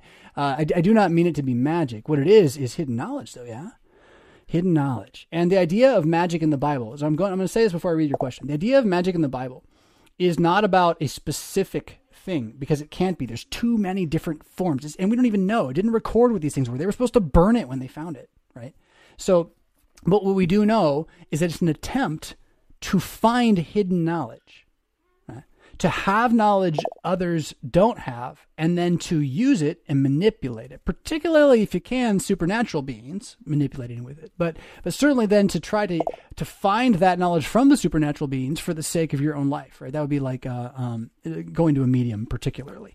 Uh, so um, that's that that's an interesting thing right? That that's that's the thing we should be afraid of is manipulative information that we cannot test Hello, TV. Uh, so, you see what I'm saying? That's why I said what I said earlier. So please, uh, no one, no one, uh, take any one individual school of science personally. They're all infested with Philistines, and that means there can be all manner of hootenanny going on in them. And you got to be really check your numbers, check your footnotes. You know, if you really want to be a scientist, it is you got to do it. You know, not just check the paper. You got to redo the experiment. They're lying in the journals. It's ridiculous. Anyway, um, and I'm not the one even saying this. I'm, you know, this is just anyway, anyway. Uh, let's get back to Harry Potter. That's way easier. I can answer this one. Uh, yikes, Jonathan. Uh, Harry Potter was seeing the magic is that it's an evil thing. Uh, it's in a lot of ways that view makes sense because of what the Bible talks about sorcery and witchcraft as being sinful. But what does it mean? That's the key. Um, I've heard you mention things like Dungeons and Dragons in some of your videos and seen Magic the Gathering cards in most of your posts. Yeah, I love playing Magic uh, the Gathering back in the day, by the way. So I'm assuming you're a pro fantasy Magic. Well, I am not anti make believe without with prejudice. I am not a prejudicial anti make believer. I am an equal equality make believeist anti. right? So I, I actually think a lot of the stuff's um, wrong, but not for the reasons many people do. And this has a lot more to do with my own growth curve at the moment, which just recognize how much time it steals from you, right? Like it's just a waste of time. That that's the real problem with a lot of it, even fiction. You know? uh, not all of it, uh, and and not. It's not that all of it is the problem. It's how much of the time we give to it that's really the problem. Like we're, we're like worshiping it by the amount of time we spend with it. Okay, so that that seems to me to be the bigger deal with any of these things than with, say, the little nuances in it, wherein you find, oh look, there's sinners involved. Oh look, it was made by the Philistines. They have bad worldviews. Like, yup. Like that's not different from My Little Ponies. I mean, what do you think is safe besides the Bible? Eh? You know what I'm saying? So, okay, uh, continuing on, uh, he says, but what sets us apart from the wicked magic in the Bible? We'll, I'll try to say more about that. Uh, is there some fantasy magic that should be avoided, or is it all a completely different thing that is okay uh, to enjoy in a fantasy context? Hold, hold, on real fast, okay? Hold on, hold on. I got a good, good answer for this. Hey, kids, can you hear me? Can anybody hear me? Can you bring me that box? From the cards? The magic box. That big, the big magic thing you guys got last night with the scary dude. Golly, they don't even know what I'm talking about. Ridiculous. They're like, they get this box of magic stuff given to them. It's fine. It's like toys, right? And and like in theory, um, and they spend all night with it. Hey kids, can I have that thing? What thing? What thing? Yeah. So hopefully they'll bring it. The the point I want to show you on this is that this is a this is like a toy box of tricks, right? Uh, give and take, illusion kind of stuff. But it's just chock full of symbols. And what's far more important than like saying Harry Potter's bad because it uses the word witch, right? Is to start understanding how the symbols really work in the world. Uh, this is not Illuminati ish, but then again, it's not either. What it is is biblical. It's recognizing that the Bible has certain symbols and the devil's always trying to steal them. So here, here um, hold on. Let's, let's do this. Oh gosh, I'm gonna spill it everywhere. This is nuts. Uh, hold on here. Here we go. Choo-choo-choo. Uh, no, this one. Here we go. All right. So what do you think of this as a present?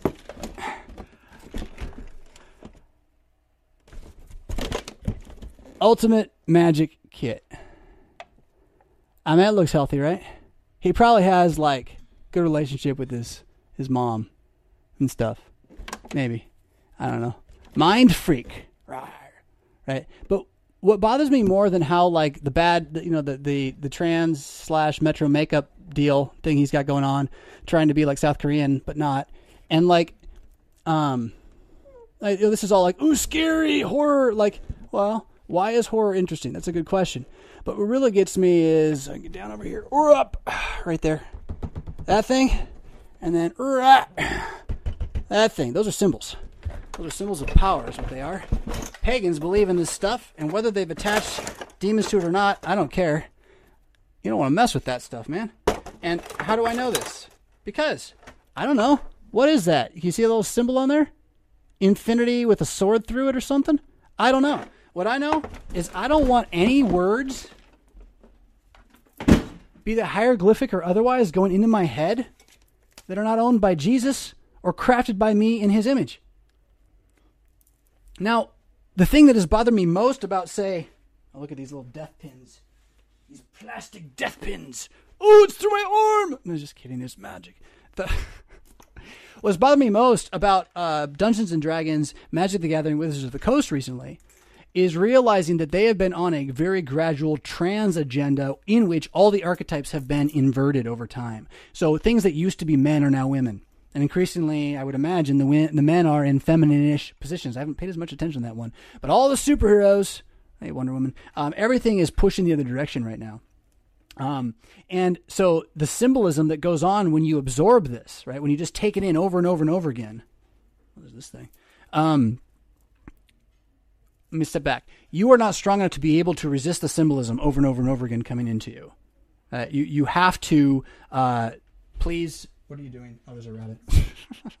Just don't bump the desk, please. Uh, I have no idea what I was talking about. I'm on live TV. Oh, it feels good. Uh, uh, symbolism. There it is. She's still trying to get the rabbit. Um, you watch this show. That's the amazing thing. I, I don't know why. This is. I'm gonna have to get the rabbit. This is ridiculous. We're live. Rabbit.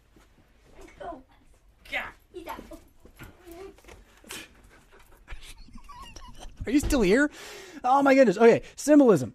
The symbols that are, uh, we'll go back to this for the uh, for that. The symbols that you absorb in your diet, whatever it is, words on the page, pictures on the screen, doesn't matter. They're going to form how you then project symbols onto the world. So you will start to see excuse me, you will start to look to see what you have already seen, and you yourself will begin to imitate what you have absorbed. This is why it's so important for the nation to have an image of a trustworthy father, because every man needs one, right? We need something, a symbol to reach for and look to and understand that this person is trustworthy, even though the world is dangerous. That's what we just lost. All we got is some guy with a barbarian hat on, right? Okay, okay, but um, so Harry Potter, particularly then my problem with Harry Potter is is not the fact that it mentions wizards and witches or has toys with Halloween kind of things, horror movie kind of things.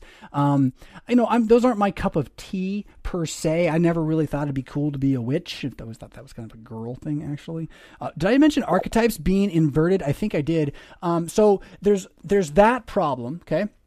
But the fact is, it's basically a junior high novel about kids at school with pretty terrible like trust relationships with their authority figures and yet kind of they like them but they don't really it's, it's like the dystopic stuff too. Like all the kid novels right now are about how they can't trust their parents. Straight up.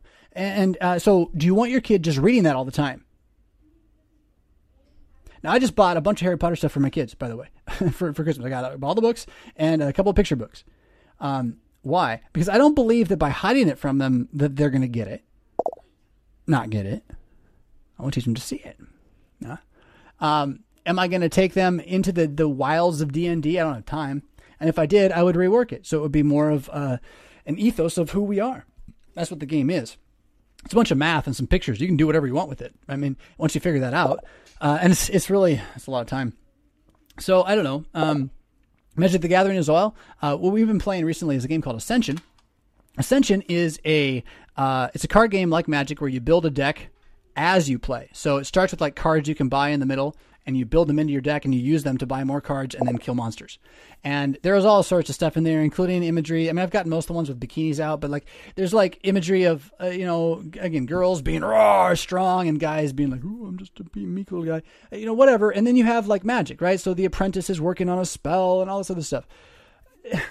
It's not real. It's like it's like a drawing, and frankly, I could have the apprentice with his little spell just be a Bible reader learning of the Spirit. You just don't see it; you just imagine it, and that's kind of the thing. So a lot of this stuff, even the pagan stuff, the witches and wizards, and all of it, they're dark reflections of the real light.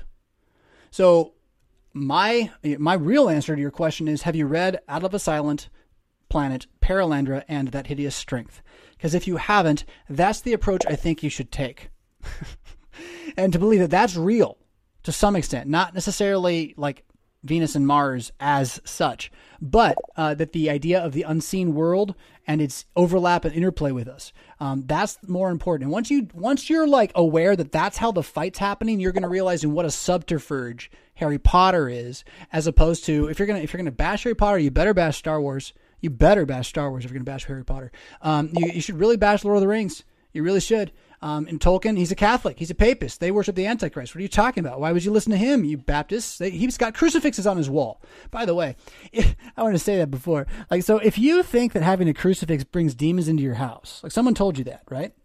This is earlier question. Someone told you having a crucifix in your house brings demons into your house. So you go to some guy who wears a crucifix and you ask him if it's true. It tells you you don't believe it already, right? Because uh, if, I would just lie to you. Phantom for demons around, right? Anyway, uh, you know, Tolkien, for, by all means, as a papist, would have would have had uh, crucifixes around in his house, and in his imagery in his book, though, is intended to capture the spirit of Christianity and infuse it with a, a, history, a mythology of of Britannia, which doesn't even exist, right, as a thing. And it's become the greatest empire in the world through stories. Think twice about that one.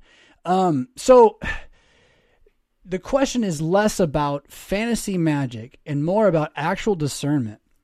And what I have found is that the people who are all worried about, say, Magic the Gathering, not as a um, not as an addictive behavior to trick young children into lifelong gambling, which I don't know, maybe it is that, um, but instead as a sociocultural uh, prep planning reality, right? They're not reading textbooks, they're reading magic cards. Uh, and these cards are telling them what humans are and what humans are like and what the world is like. And it's not just about like pretend. It, it is about how we view ourselves, what right is, what wrong is, what justice is, what what an injustice is, all that. And um, those are the places I'm I'm a lot more worried, especially as I hear Christians then who can't talk about things the Bible says, or I'll say something the Bible says, like the women should keep silent in the churches. And they'll be like, oh, why'd you say that? You know, blah, blah, blah, blah, blah. They'll get all mad about that. But then, but then they're going to like guard Harry Potter magic as if that's the thing, right? But you'll believe all sorts of stuff the Bible doesn't say. So until we're back at a place where we have some visible pioneer of Christianity that's like, we believe what the Bible says and we never deny it. now, it's hard. I mean, it's hard to do. Um, until we can can rally around that to, to, to go off about against Harry Potter. First, it's late to the party. Um, and second, it's just you just don't know how deceived you already are. Basically, there's a lot worse stuff out there that everybody's watching. And if you think going to the Christian bookstore is safe, let me tell you, talk about where the demons haunt. Dear heavens, there's so much nasty stuff in there. Um, I'd rather go to a Roman Catholic bookstore because there I can at least get a crucifix. I ain't kidding. Uh, Pastor Fisk, Yada Prime says, You touched on divorce in last week's chill, did I? Oh, it's a hard topic. Uh, I'm so I'm wanting your guidance on the issue. I will I will endeavor. Uh, before I became a believing baptized Christian, I had a failed marriage. Long story short, it ended with my ex-wife committing adultery repeatedly and independently. Um, um, I said, I'm sorry to hear that because I know the pain that must still cause you. Uh, God bless you. Um, ultimately leading to her abandoning the home to live with her boyfriend, and so I consented to her demands for a divorce since I was clear the union was broken. Yeah, I, think that's about what you have to do uh, financially today. You just it's it's again when you're a slave, you do what the slave masters tell you to do, Uh, so it, don't hold this all as if you're a free man, really able to make choices in this big financial game casino they got going for us here. Uh, so you you were forced into this after take ownership for your own failures wherever they were. I don't know what they were, but you know no one enters a divorce completely without being a sinner. so uh, she married, and roughly six months later, I met the woman I'm now married to. Well, God bless you then, right? It was it was a gift in that regard. Uh, the woman I'm now devoted to is a Christian, yay! And it was I was not at the time as we met. That's great too. Christ called me to faith while we were together. That's awesome. I got baptized shortly after I got married. Beautiful. I love this woman and see God's hand moving in our marriage. Amen. We want to have children together. Amen. So you know the answer, you just wanted to hear it again, right?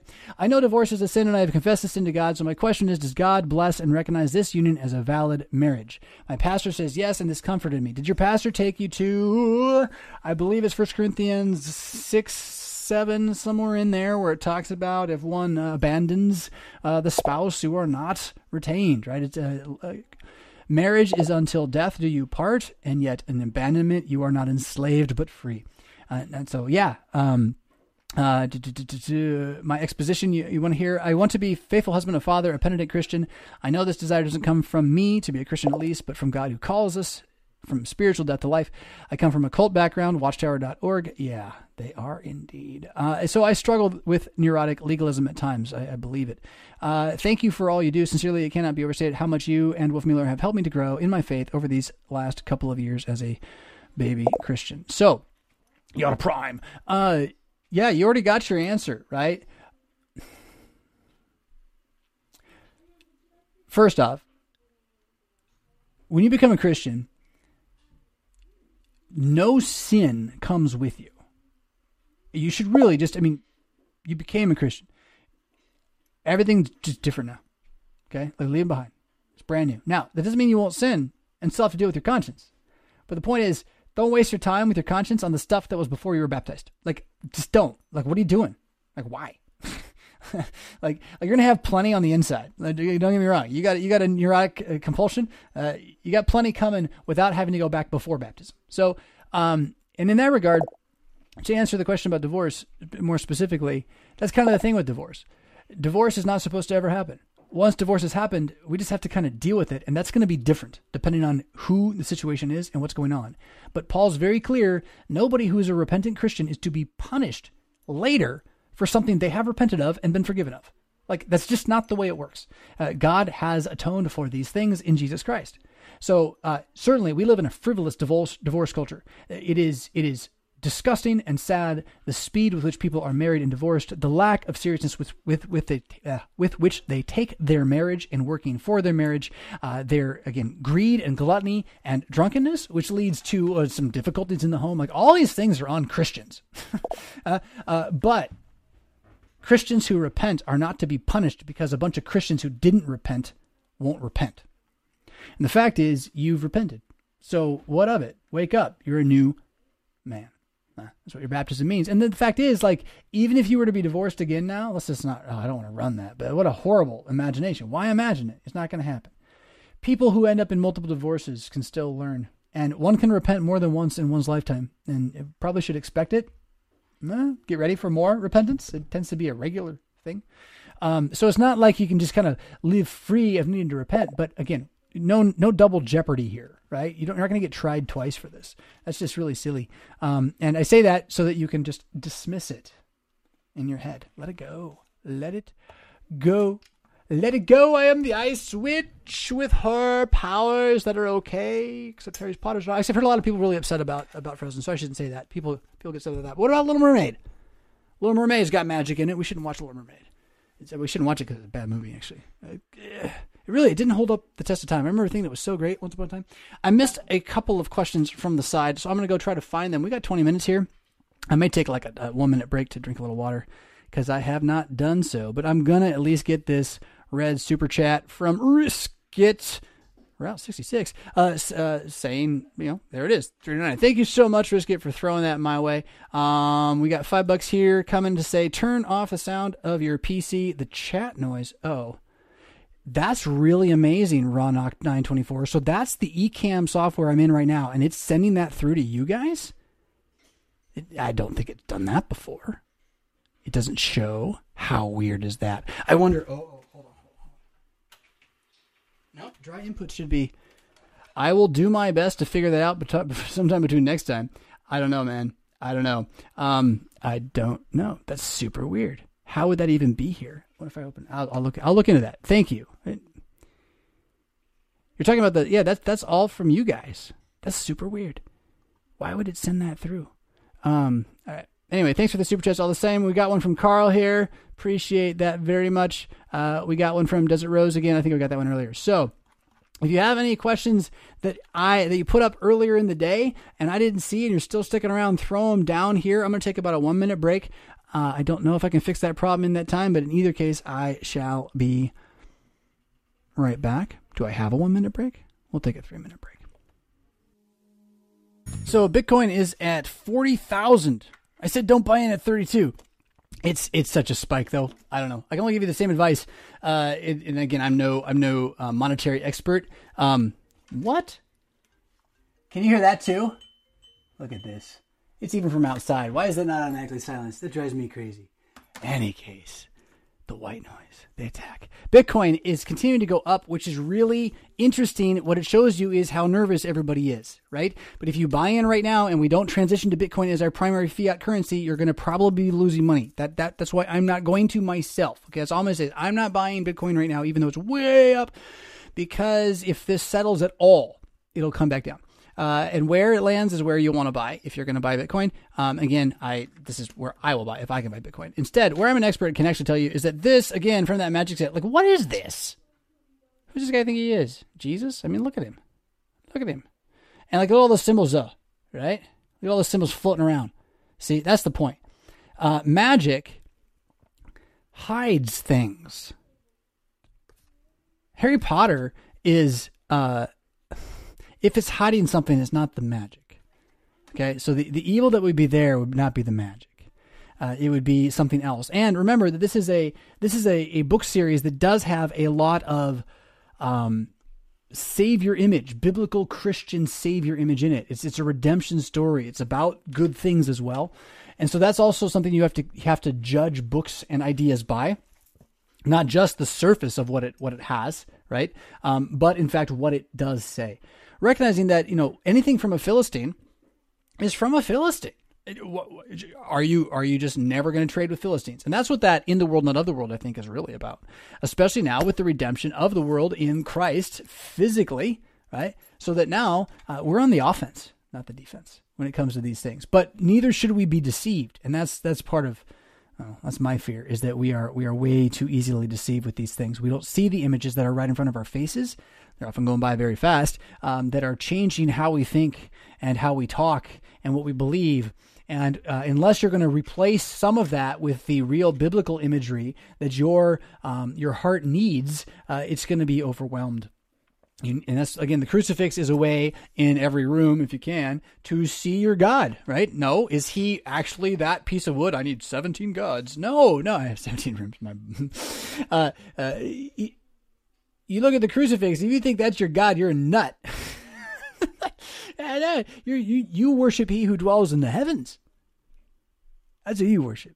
So the crucifix just reminds you that he's baptized you and died for you in this physical reality. Uh, it, it, that's all it is. It's just a symbol.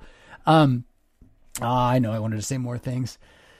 What a week, though. It's just overwhelming, and I don't even know where to start on so much of it. Um, it's the same plan I continue to have, which is that you know either either things are just going to keep getting worse faster, uh, or we're going to level out and kind of stall with a plateau. And depending on where you are, there'll be different levels of what that experience feels like because states that resist will will resist. But there's a good chance that because of the power of TV, another 20 years and no one's resistant. And that's where if they're if they're really smart up top, they're just going to take what they got and go easy for a while because the game is up if they just let the TV do what it does. The problem is, uh, problem is the golden news.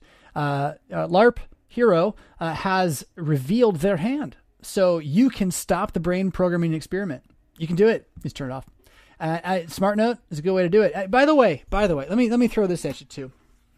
I don't know how to share this with you. Okay, Smart Noting. I don't. I don't really know how to get you. I'm not going to write a book on it. I decided it's the worst thing I could do with the power is to write a book on smart noting.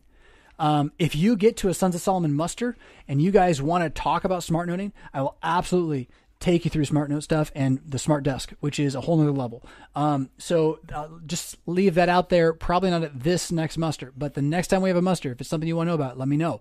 Um, because what is the, the power of the smart note, smart desk idea is that rather than let words from the world tell you what to think, notification syndrome, okay, you have a guarded area that is like unto a conversation or a journal, and yet far more organic than that, um, with a certain structure uh, that can help you retain your direction, purpose, resolve, trajectory, sanity, really. Um, and it doesn't have to be the smart desk. The point, really, first, what, what gets you to that is you need to say some things out loud on a piece of paper and then see them tomorrow and the next day. Like at least start working on remembering things that matter because right now we're in an amnesia experiment, right? They're trying to see how far can we make human beings forget and how fast. And Christians, if you want to hold on to your faith, you got to hold on to your faith. That's always been the case.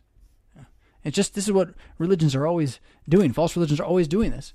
It is now an idolatry of the most electronic kind, you know, a talking head. It doesn't get any more evident. Hi, hi, I'm your idol. If you're mad at the crucifix and you're looking at me right now, I got no time for you. I really do. I know you can. You think you can split that hair? Uh, no, you can't. It is. It is. I am talking. I'm like this God to you right now. Look how you listen to me. I just keep going. You can't turn it off. It's like the power of my eyeballs hold you tight with their magic. See this? this that's the problem. My entire like life, you know this, right? It's like get you to stop watching. Not by saying something offensive, but by saying something that you have to go look up and you never come back because you looked it up. Now you're going to come back to Mad Christian Discord for sure, but but you might not be on the SM chill all the time, right? Eh, because why? Because once you start thinking for yourself, you don't need me to tell you what you do.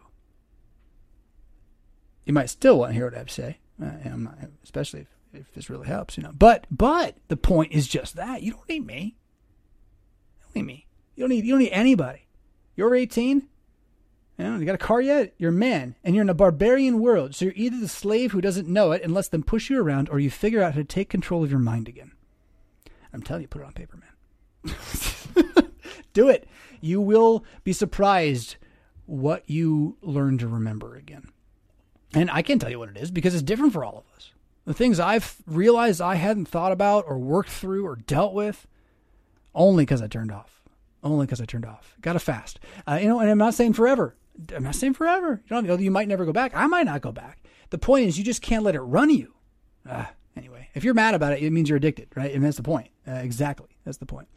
Oh, let's see. I want to do this still. I want to make sure we get a chance. No, wrong one. Let's go here. There we go. Little little uh, my book talk them into. I can't even show you the cover to try to get you to buy it. a little my book talk them into for this morning. This is from page. Oh, where are we now? Page thirty four. Emotion and reason are lovers. The human breathes for the sake of three things: his heart, his mind, his body. These three cannot be separated. You are all three, and they will not be taken from you except in death heart, mind, body. What the mind knows to be true, the heart must feel, whether with ill motive or true. What the heart feels to be true, the body must incorporate, whether for the worse or for the better. That is, you don't have to practice what you preach. You're gonna, you're gonna practice. You're gonna preach what you practice. Yeah, that's what it is. You're gonna preach what you practice. So your body is going to do what you're really doing. So if you really want to know what's wrong with the world, start looking at your body a little more carefully. Asking some questions about things like testosterone and nutrition and and what's been taken from you that used to be eaten a lot. uh, yeah, uh, and then and then ask why is that? And what part of this uh, ritual purity religion that is on, going on in the world out there? Uh, how is this tied to that? Yeah, um, is it really? I mean, this false god. It's not going to work. uh, so, so what's what's going on? Certainly, there are you know antibiotics work, Tylenol works, surgery works. What's going on? It's a real mess, isn't it? It's a complete mix-up. We were going along like it was all just modern, and then it suddenly became pagan very, very fast. It was pagan all along. We were just, again, living like practical atheists. And thank God he woke us up with the fear of death. Amen. And we gave it back to him. Now we're not afraid. It's a good thing. So, what the body then incorporates, the fear, the fearlessness gradually begins to incorporate you to give you vigor. Not in every second. I've had some real terrifying moments the last couple days where I'm just like, like it's like that moment in the day. It was like everything that you think Jonathan is wrong. You're an idiot. You're going to lead people astray. You're going to ruin their lives, and all the world's bad and your fault. It wasn't my only thought though, and the, I didn't write that one down. So, you know, I think I think that's a lie, devil. Pretty sure, demon, I will not be tormented by that lie. I mean, it's a bit overblown. So if you want to come with like, think about it again, Jonathan, try not that the world is your fault. Like that one's just too big, right? So, point being, your body will begin to incorporate what you breathe into believing. When you speak it, when you say it, when you rhythm your heart through breathing and word speaking of the Psalms, it will begin to become who you are. Now, don't enter the Psalms without Jesus. Eat, eat your New Testament. It's good for you. It's some chowder. Mmm, get that. No, no, no wheat in that chowder though. Just, just, just the fat and the clams. Mmm. Good dairy. Oh, that's tasty. That sounds really good, by the way. uh, uh, what the body incorporates, the mind must eventually understand then, too. So, as your body, say, prays by kneeling, it's going to open understanding to you. Uh, if not today, then at the judgment. Uh, so remember that too, that your body is in a process of learning to believe. You are not different than your body. Your heart is not different than your body. Your mind is not different than your body. All these things are one, and you are a being in the process of learning to trust and so trust will let neither feeling nor reason nor their conflicting results in your life tell you that you are, that what you are is something other than what God has surely said of you. Yeah. So as your heart, your mind, your body find themselves in a bit of a cavalcade of nonsense most of the time, right? Uh, trust in Jesus doesn't rely on your feelings or your reason. It relies that what God has surely said. So your heart, your mind, and body join on the act of believing. It's one act. It's not just your heart that believes. It's not just your mind that believes. And your body believes. You are your body. You're nuts if you think you don't. You're some radical Gnostic weirdo. Don't do that. Your body believes because as you trust, heart, mind, and body join in the act of believing, which is itself a passive response. Don't miss this. A passive response the Holy Spirit creates every time He speaks. He is risen. So that belief, that trust that your body enacts mind and spirit, heart together is something that happens when the Holy Spirit breathes it into you by telling you Jesus is risen from the dead. And that you, as a passive response, become activated. On button. Yeah. He is risen he is risen. And that leads us to converse is to mutually capture, which will be the next chapter in the work that we may or may not get to. Not not this week for sure. Um, I one of these days, one of these days, I'll learn these buttons. Anybody throw me anything down there with a question mark on the bottoms? I'm not seeing that as much. So, so you guys are all checking out. It looks like from there on the bottom. I got at least five more minutes to give you if you want it, but I need something with a question mark. Here we go. I can't read that one though. Mm-mm-mm. Scrolling, scrolling, scrolling. Yeah, oh man, there's so many parts of like. I'm not going to scroll. You guys can throw something on the bottom. I'm going to go back into this thought here. Like, I don't have it written out uh, in front of me, so I can't say it as well as I want to. I've said it several times during the show, in one way or the other, and the way I have it written out that I'm reading again and again every day is is super valuable to me. And I don't remember where I picked it up. I think it might have been from Nassim Taleb in, in Skin in the Game, but it might not be. I'm not sure. But it it uh, it's just a little quote, right? And it really doesn't matter who said it. Um, but it said, "Do not listen to words from men whom you cannot hold accountable." The more I've just thought about that and let it sit there as like a bookmark on my desk, oh, man, the more clear stuff gets. That's all I got. You know, you should write it down. Do not listen to words from men whom you cannot hold accountable. All you're doing is letting their madness bother you. You can't do nothing about it. Which is why I put together Mad Mondays, by the way. It's really hard to check out of the Matrix. I get it. So, Mad Mondays is put together not just by me, but by a team of uh, what? Rats, uh, pygmies, um, uh, house elves. That's what I was really looking for. I did not just call them rats. That's terrible.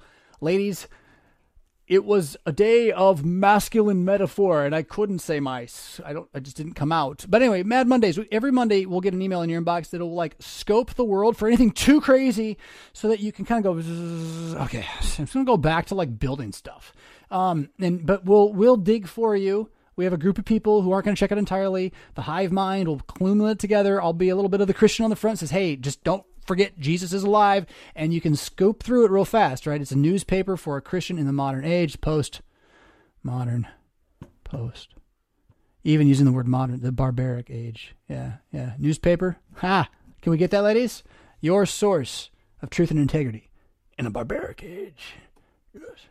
Ah, so Mad Christian Mondays will, will help you with that. But, but for yourself, then, whatever you would click on there, why are you going to listen to me? You know, um, making sure that you have a serious portcullis on the inputs in your world for like two weeks now, right? Just, just, just do two weeks right now. Let them figure it out. You can't do nothing about it. And if we're all going to starve, you're going to hear about it. You're going to hear about it. No, you don't have to go. Look, you're going to hear about it. Someone's going to call you. It'll happen. Okay. So take this opportunity right now. The myth is as dead as it's ever going to be. They're going to try to revive it again a whole bunch of times. But if you're a Christian, you understand what I'm talking about. You know it's a myth. You can, you can, you can, you can bow. You can walk through the halls and the courts of, of Nebuchadnezzar with Daniel. You got no problem with that. But you're never going to pretend it's your God. Yeah. You're never going to pretend it really knows what it's doing. It's the, it's the beast.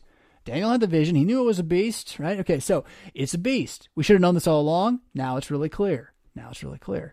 Um, no reason to start listening to them more. Every reason to believe that their narrative will only confirm those who cannot be broken out of it. And like the Watchtower org we were just talking about a moment ago, you talk about hard to break that nut. Once you've given up the ghost to a machine that tells you how to think, by convincing you to take foods and chemicals that make you tired, to wear your body out with a pace no human being can maintain. You're just so exhausted. All I want to do is sit down and veg out, plug in, download, worship. That's the rough part right there. Yeah. Am I going to see you next week? Are you gone for good? I don't think so, but don't worship me, I'll tell you that. And I should say this at the end here. I mean, last night there was a grand amount of deplatforming going on. I should have opened with this, really. I was going to open that before my, my stumble. Um, deplatforming going on. Uh, big peoples, not me, I'm smart, uh, but big peoples like Mollie Hemingway, uh, getting followers on Twitter and other places really detracted or, or squished down. Parler, this app that's been trying to be like a, an alt Twitter. Wrong fight, guys. Um, but anyway, it, you know, it, it's not on the App Store from Apple because it allows free speech. And, you know, that's the point that these guys are not for free speech. And that's where you should stop listening to what they say because they don't listen to what you say. Uh, they don't hear you. Anyway, I said all that today. Ah, I rapped. Look at that. uh, but, um, deplatforming. Uh, if you do want to know where my stuff will be after this, of course, you know I'm in Rockford, Illinois. It's not that hard to find me now. Uh, and uh, you're welcome to move here and help us fight back against the white noise if you like. I need good Christian men in this congregation, uh, families. Uh, by all means, we got we got a lot to do, but. If you would like to just kind of stay in touch with whatever else is going on in the event that YouTube does deplatform a lot more stuff, I don't, I don't think I'm really in a threat right now. Uh, Mad Mondays remains the best way to do that. And again, I've mentioned it. Go to revfisk.com slash newsletter and you can get it there. You also get a free copy of my book that I just read part of for you as a digital version when you go there. Mad Christian Discord, I mentioned that as well. I still don't know how to get there. That's the point. It's like this is a just dystopic horror, cosmic live action role playing reality in which I am your wizard. Okay. And so if you want my information, don't tell me I have to give it. You got to find me. Okay. But I'm to help you put the pieces together. And that happens in a place called Dystopic Cosmic Horror on the elusive man's Mad Christian Discord. And you can find it if you, I mean, if you really think the truth is out there. I don't know what's stopping you. Cuddy. Is it Cuddy? I didn't even watch those shows. I think it's Cuddy. Um, in the Mad Christian Discord, the elusive channel is a place where I'm trying to give you snippets of the actual smart note idea. By the way, it's how I targeted on that or tangented on that one before. Um, so you can kind of follow along the process of development if you really want to see. It's but it's the elusive channel is going to be not just smart noting. If you would like to see what I'm really doing, what I'm really thinking, I'm hiding nothing. Mm, it's not quite fair. I'm hiding almost nothing, uh, and I'm putting it out there on the elusive channels, and it, it is not everyone's cup of tea because we're diving from say like Hebrew uh, to like cosmology to smart desk and how this idea works as a mathematical non-artificial intelligence of your own making, right? Um, so that that's all there in the elusive channel. Not necessarily like it's all going to make sense, but I think if you follow it, it will. I think over time, I'm going to leave you the right breadcrumbs to have you figure out what's going on and and be led again in a it's a real life video game, if you like. Uh, so that's what that is. Uh, what else have I not tried to sell you today? Have you seen these books? They're good books. I was thinking about this. Like, like the best thing I could do is get killed in some like horrible way, like like Bonhoeffer did. But we're not bad enough yet for that. But that'd be the best way to get these actually get read. I know some of you have read them, but like really, really, they didn't make a dent. All that work. This one's good. That's the one. Don't burn that one. This one's good too. Yeah, this is all right. This is all right. Um, these two are real work, uh, but they're just they're just stuck. I want I want I want the world to know about how clear dogma is. Look at like we have the entire Bible in like picture format in like 30, 30 pictures. There's a little more than that, but like like oh man, what a gift, right? And it's just how do we now all the more in this white noise? All what we should realize now is how no one's heard us before, and we all kind of knew it. And we thought we'd have a chance if we just tried harder. We got to realize now is no one's heard us. And so who can hear you? Not someone far away. Not someone far away. I, the goal is not to grow this stuff as big as we can get it. I mean, we obviously, if it grows, it grows. It's great. But the goal for me, the goal is to grow my local community as people who know each other, who know me. And that's hard for me because I'm an introvert. I don't like going out. I, I, run from people. I'm, I'm, a, I'm a coward. Uh, uh, no more. No more. Uh, and that's what we got to do, right? I said it. The only thing I really want you to get today, guys, our fathers gave up male sovereignty. Take it back. Take it back. Biblically, Ephesians 5, go there, start, and just own it in your own heart. Don't let them lie to you about being a son of man. Now, the sons of God, we're all going to be revealed, but not all of us are sons of men. uh, and that that is a foolhardy thing to try to live a Christian life without remembering. Uh, foolhardy, as we're watching play out in front of us right now. All right, uh, can I give you something a little bit more exciting? How's this? Hmm, what's our time at? Yeah, yeah.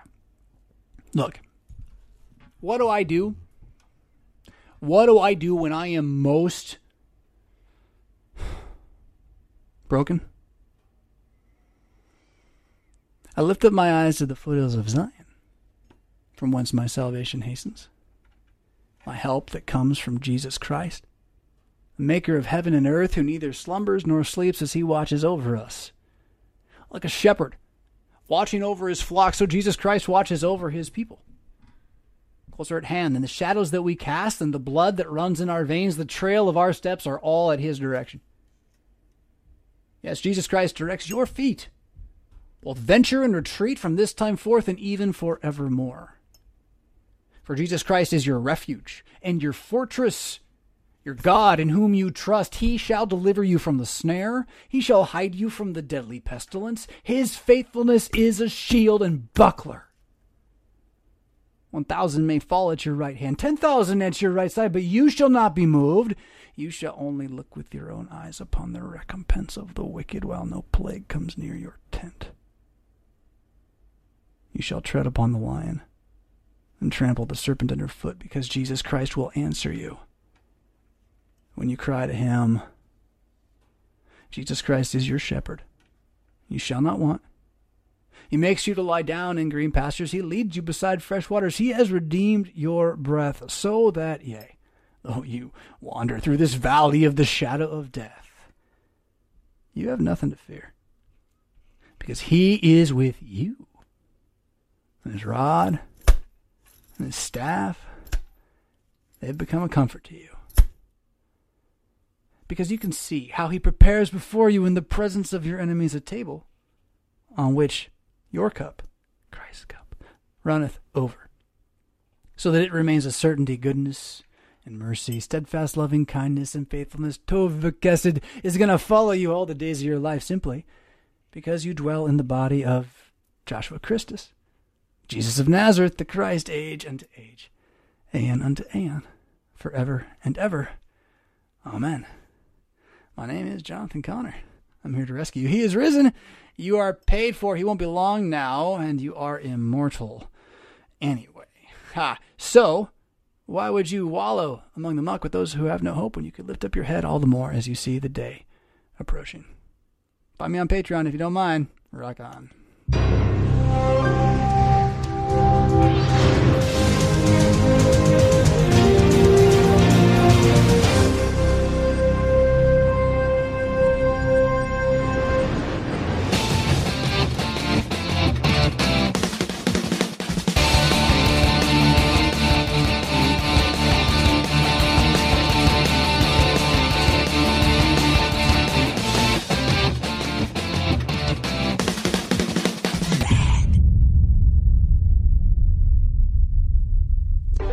Was that worth a dollar?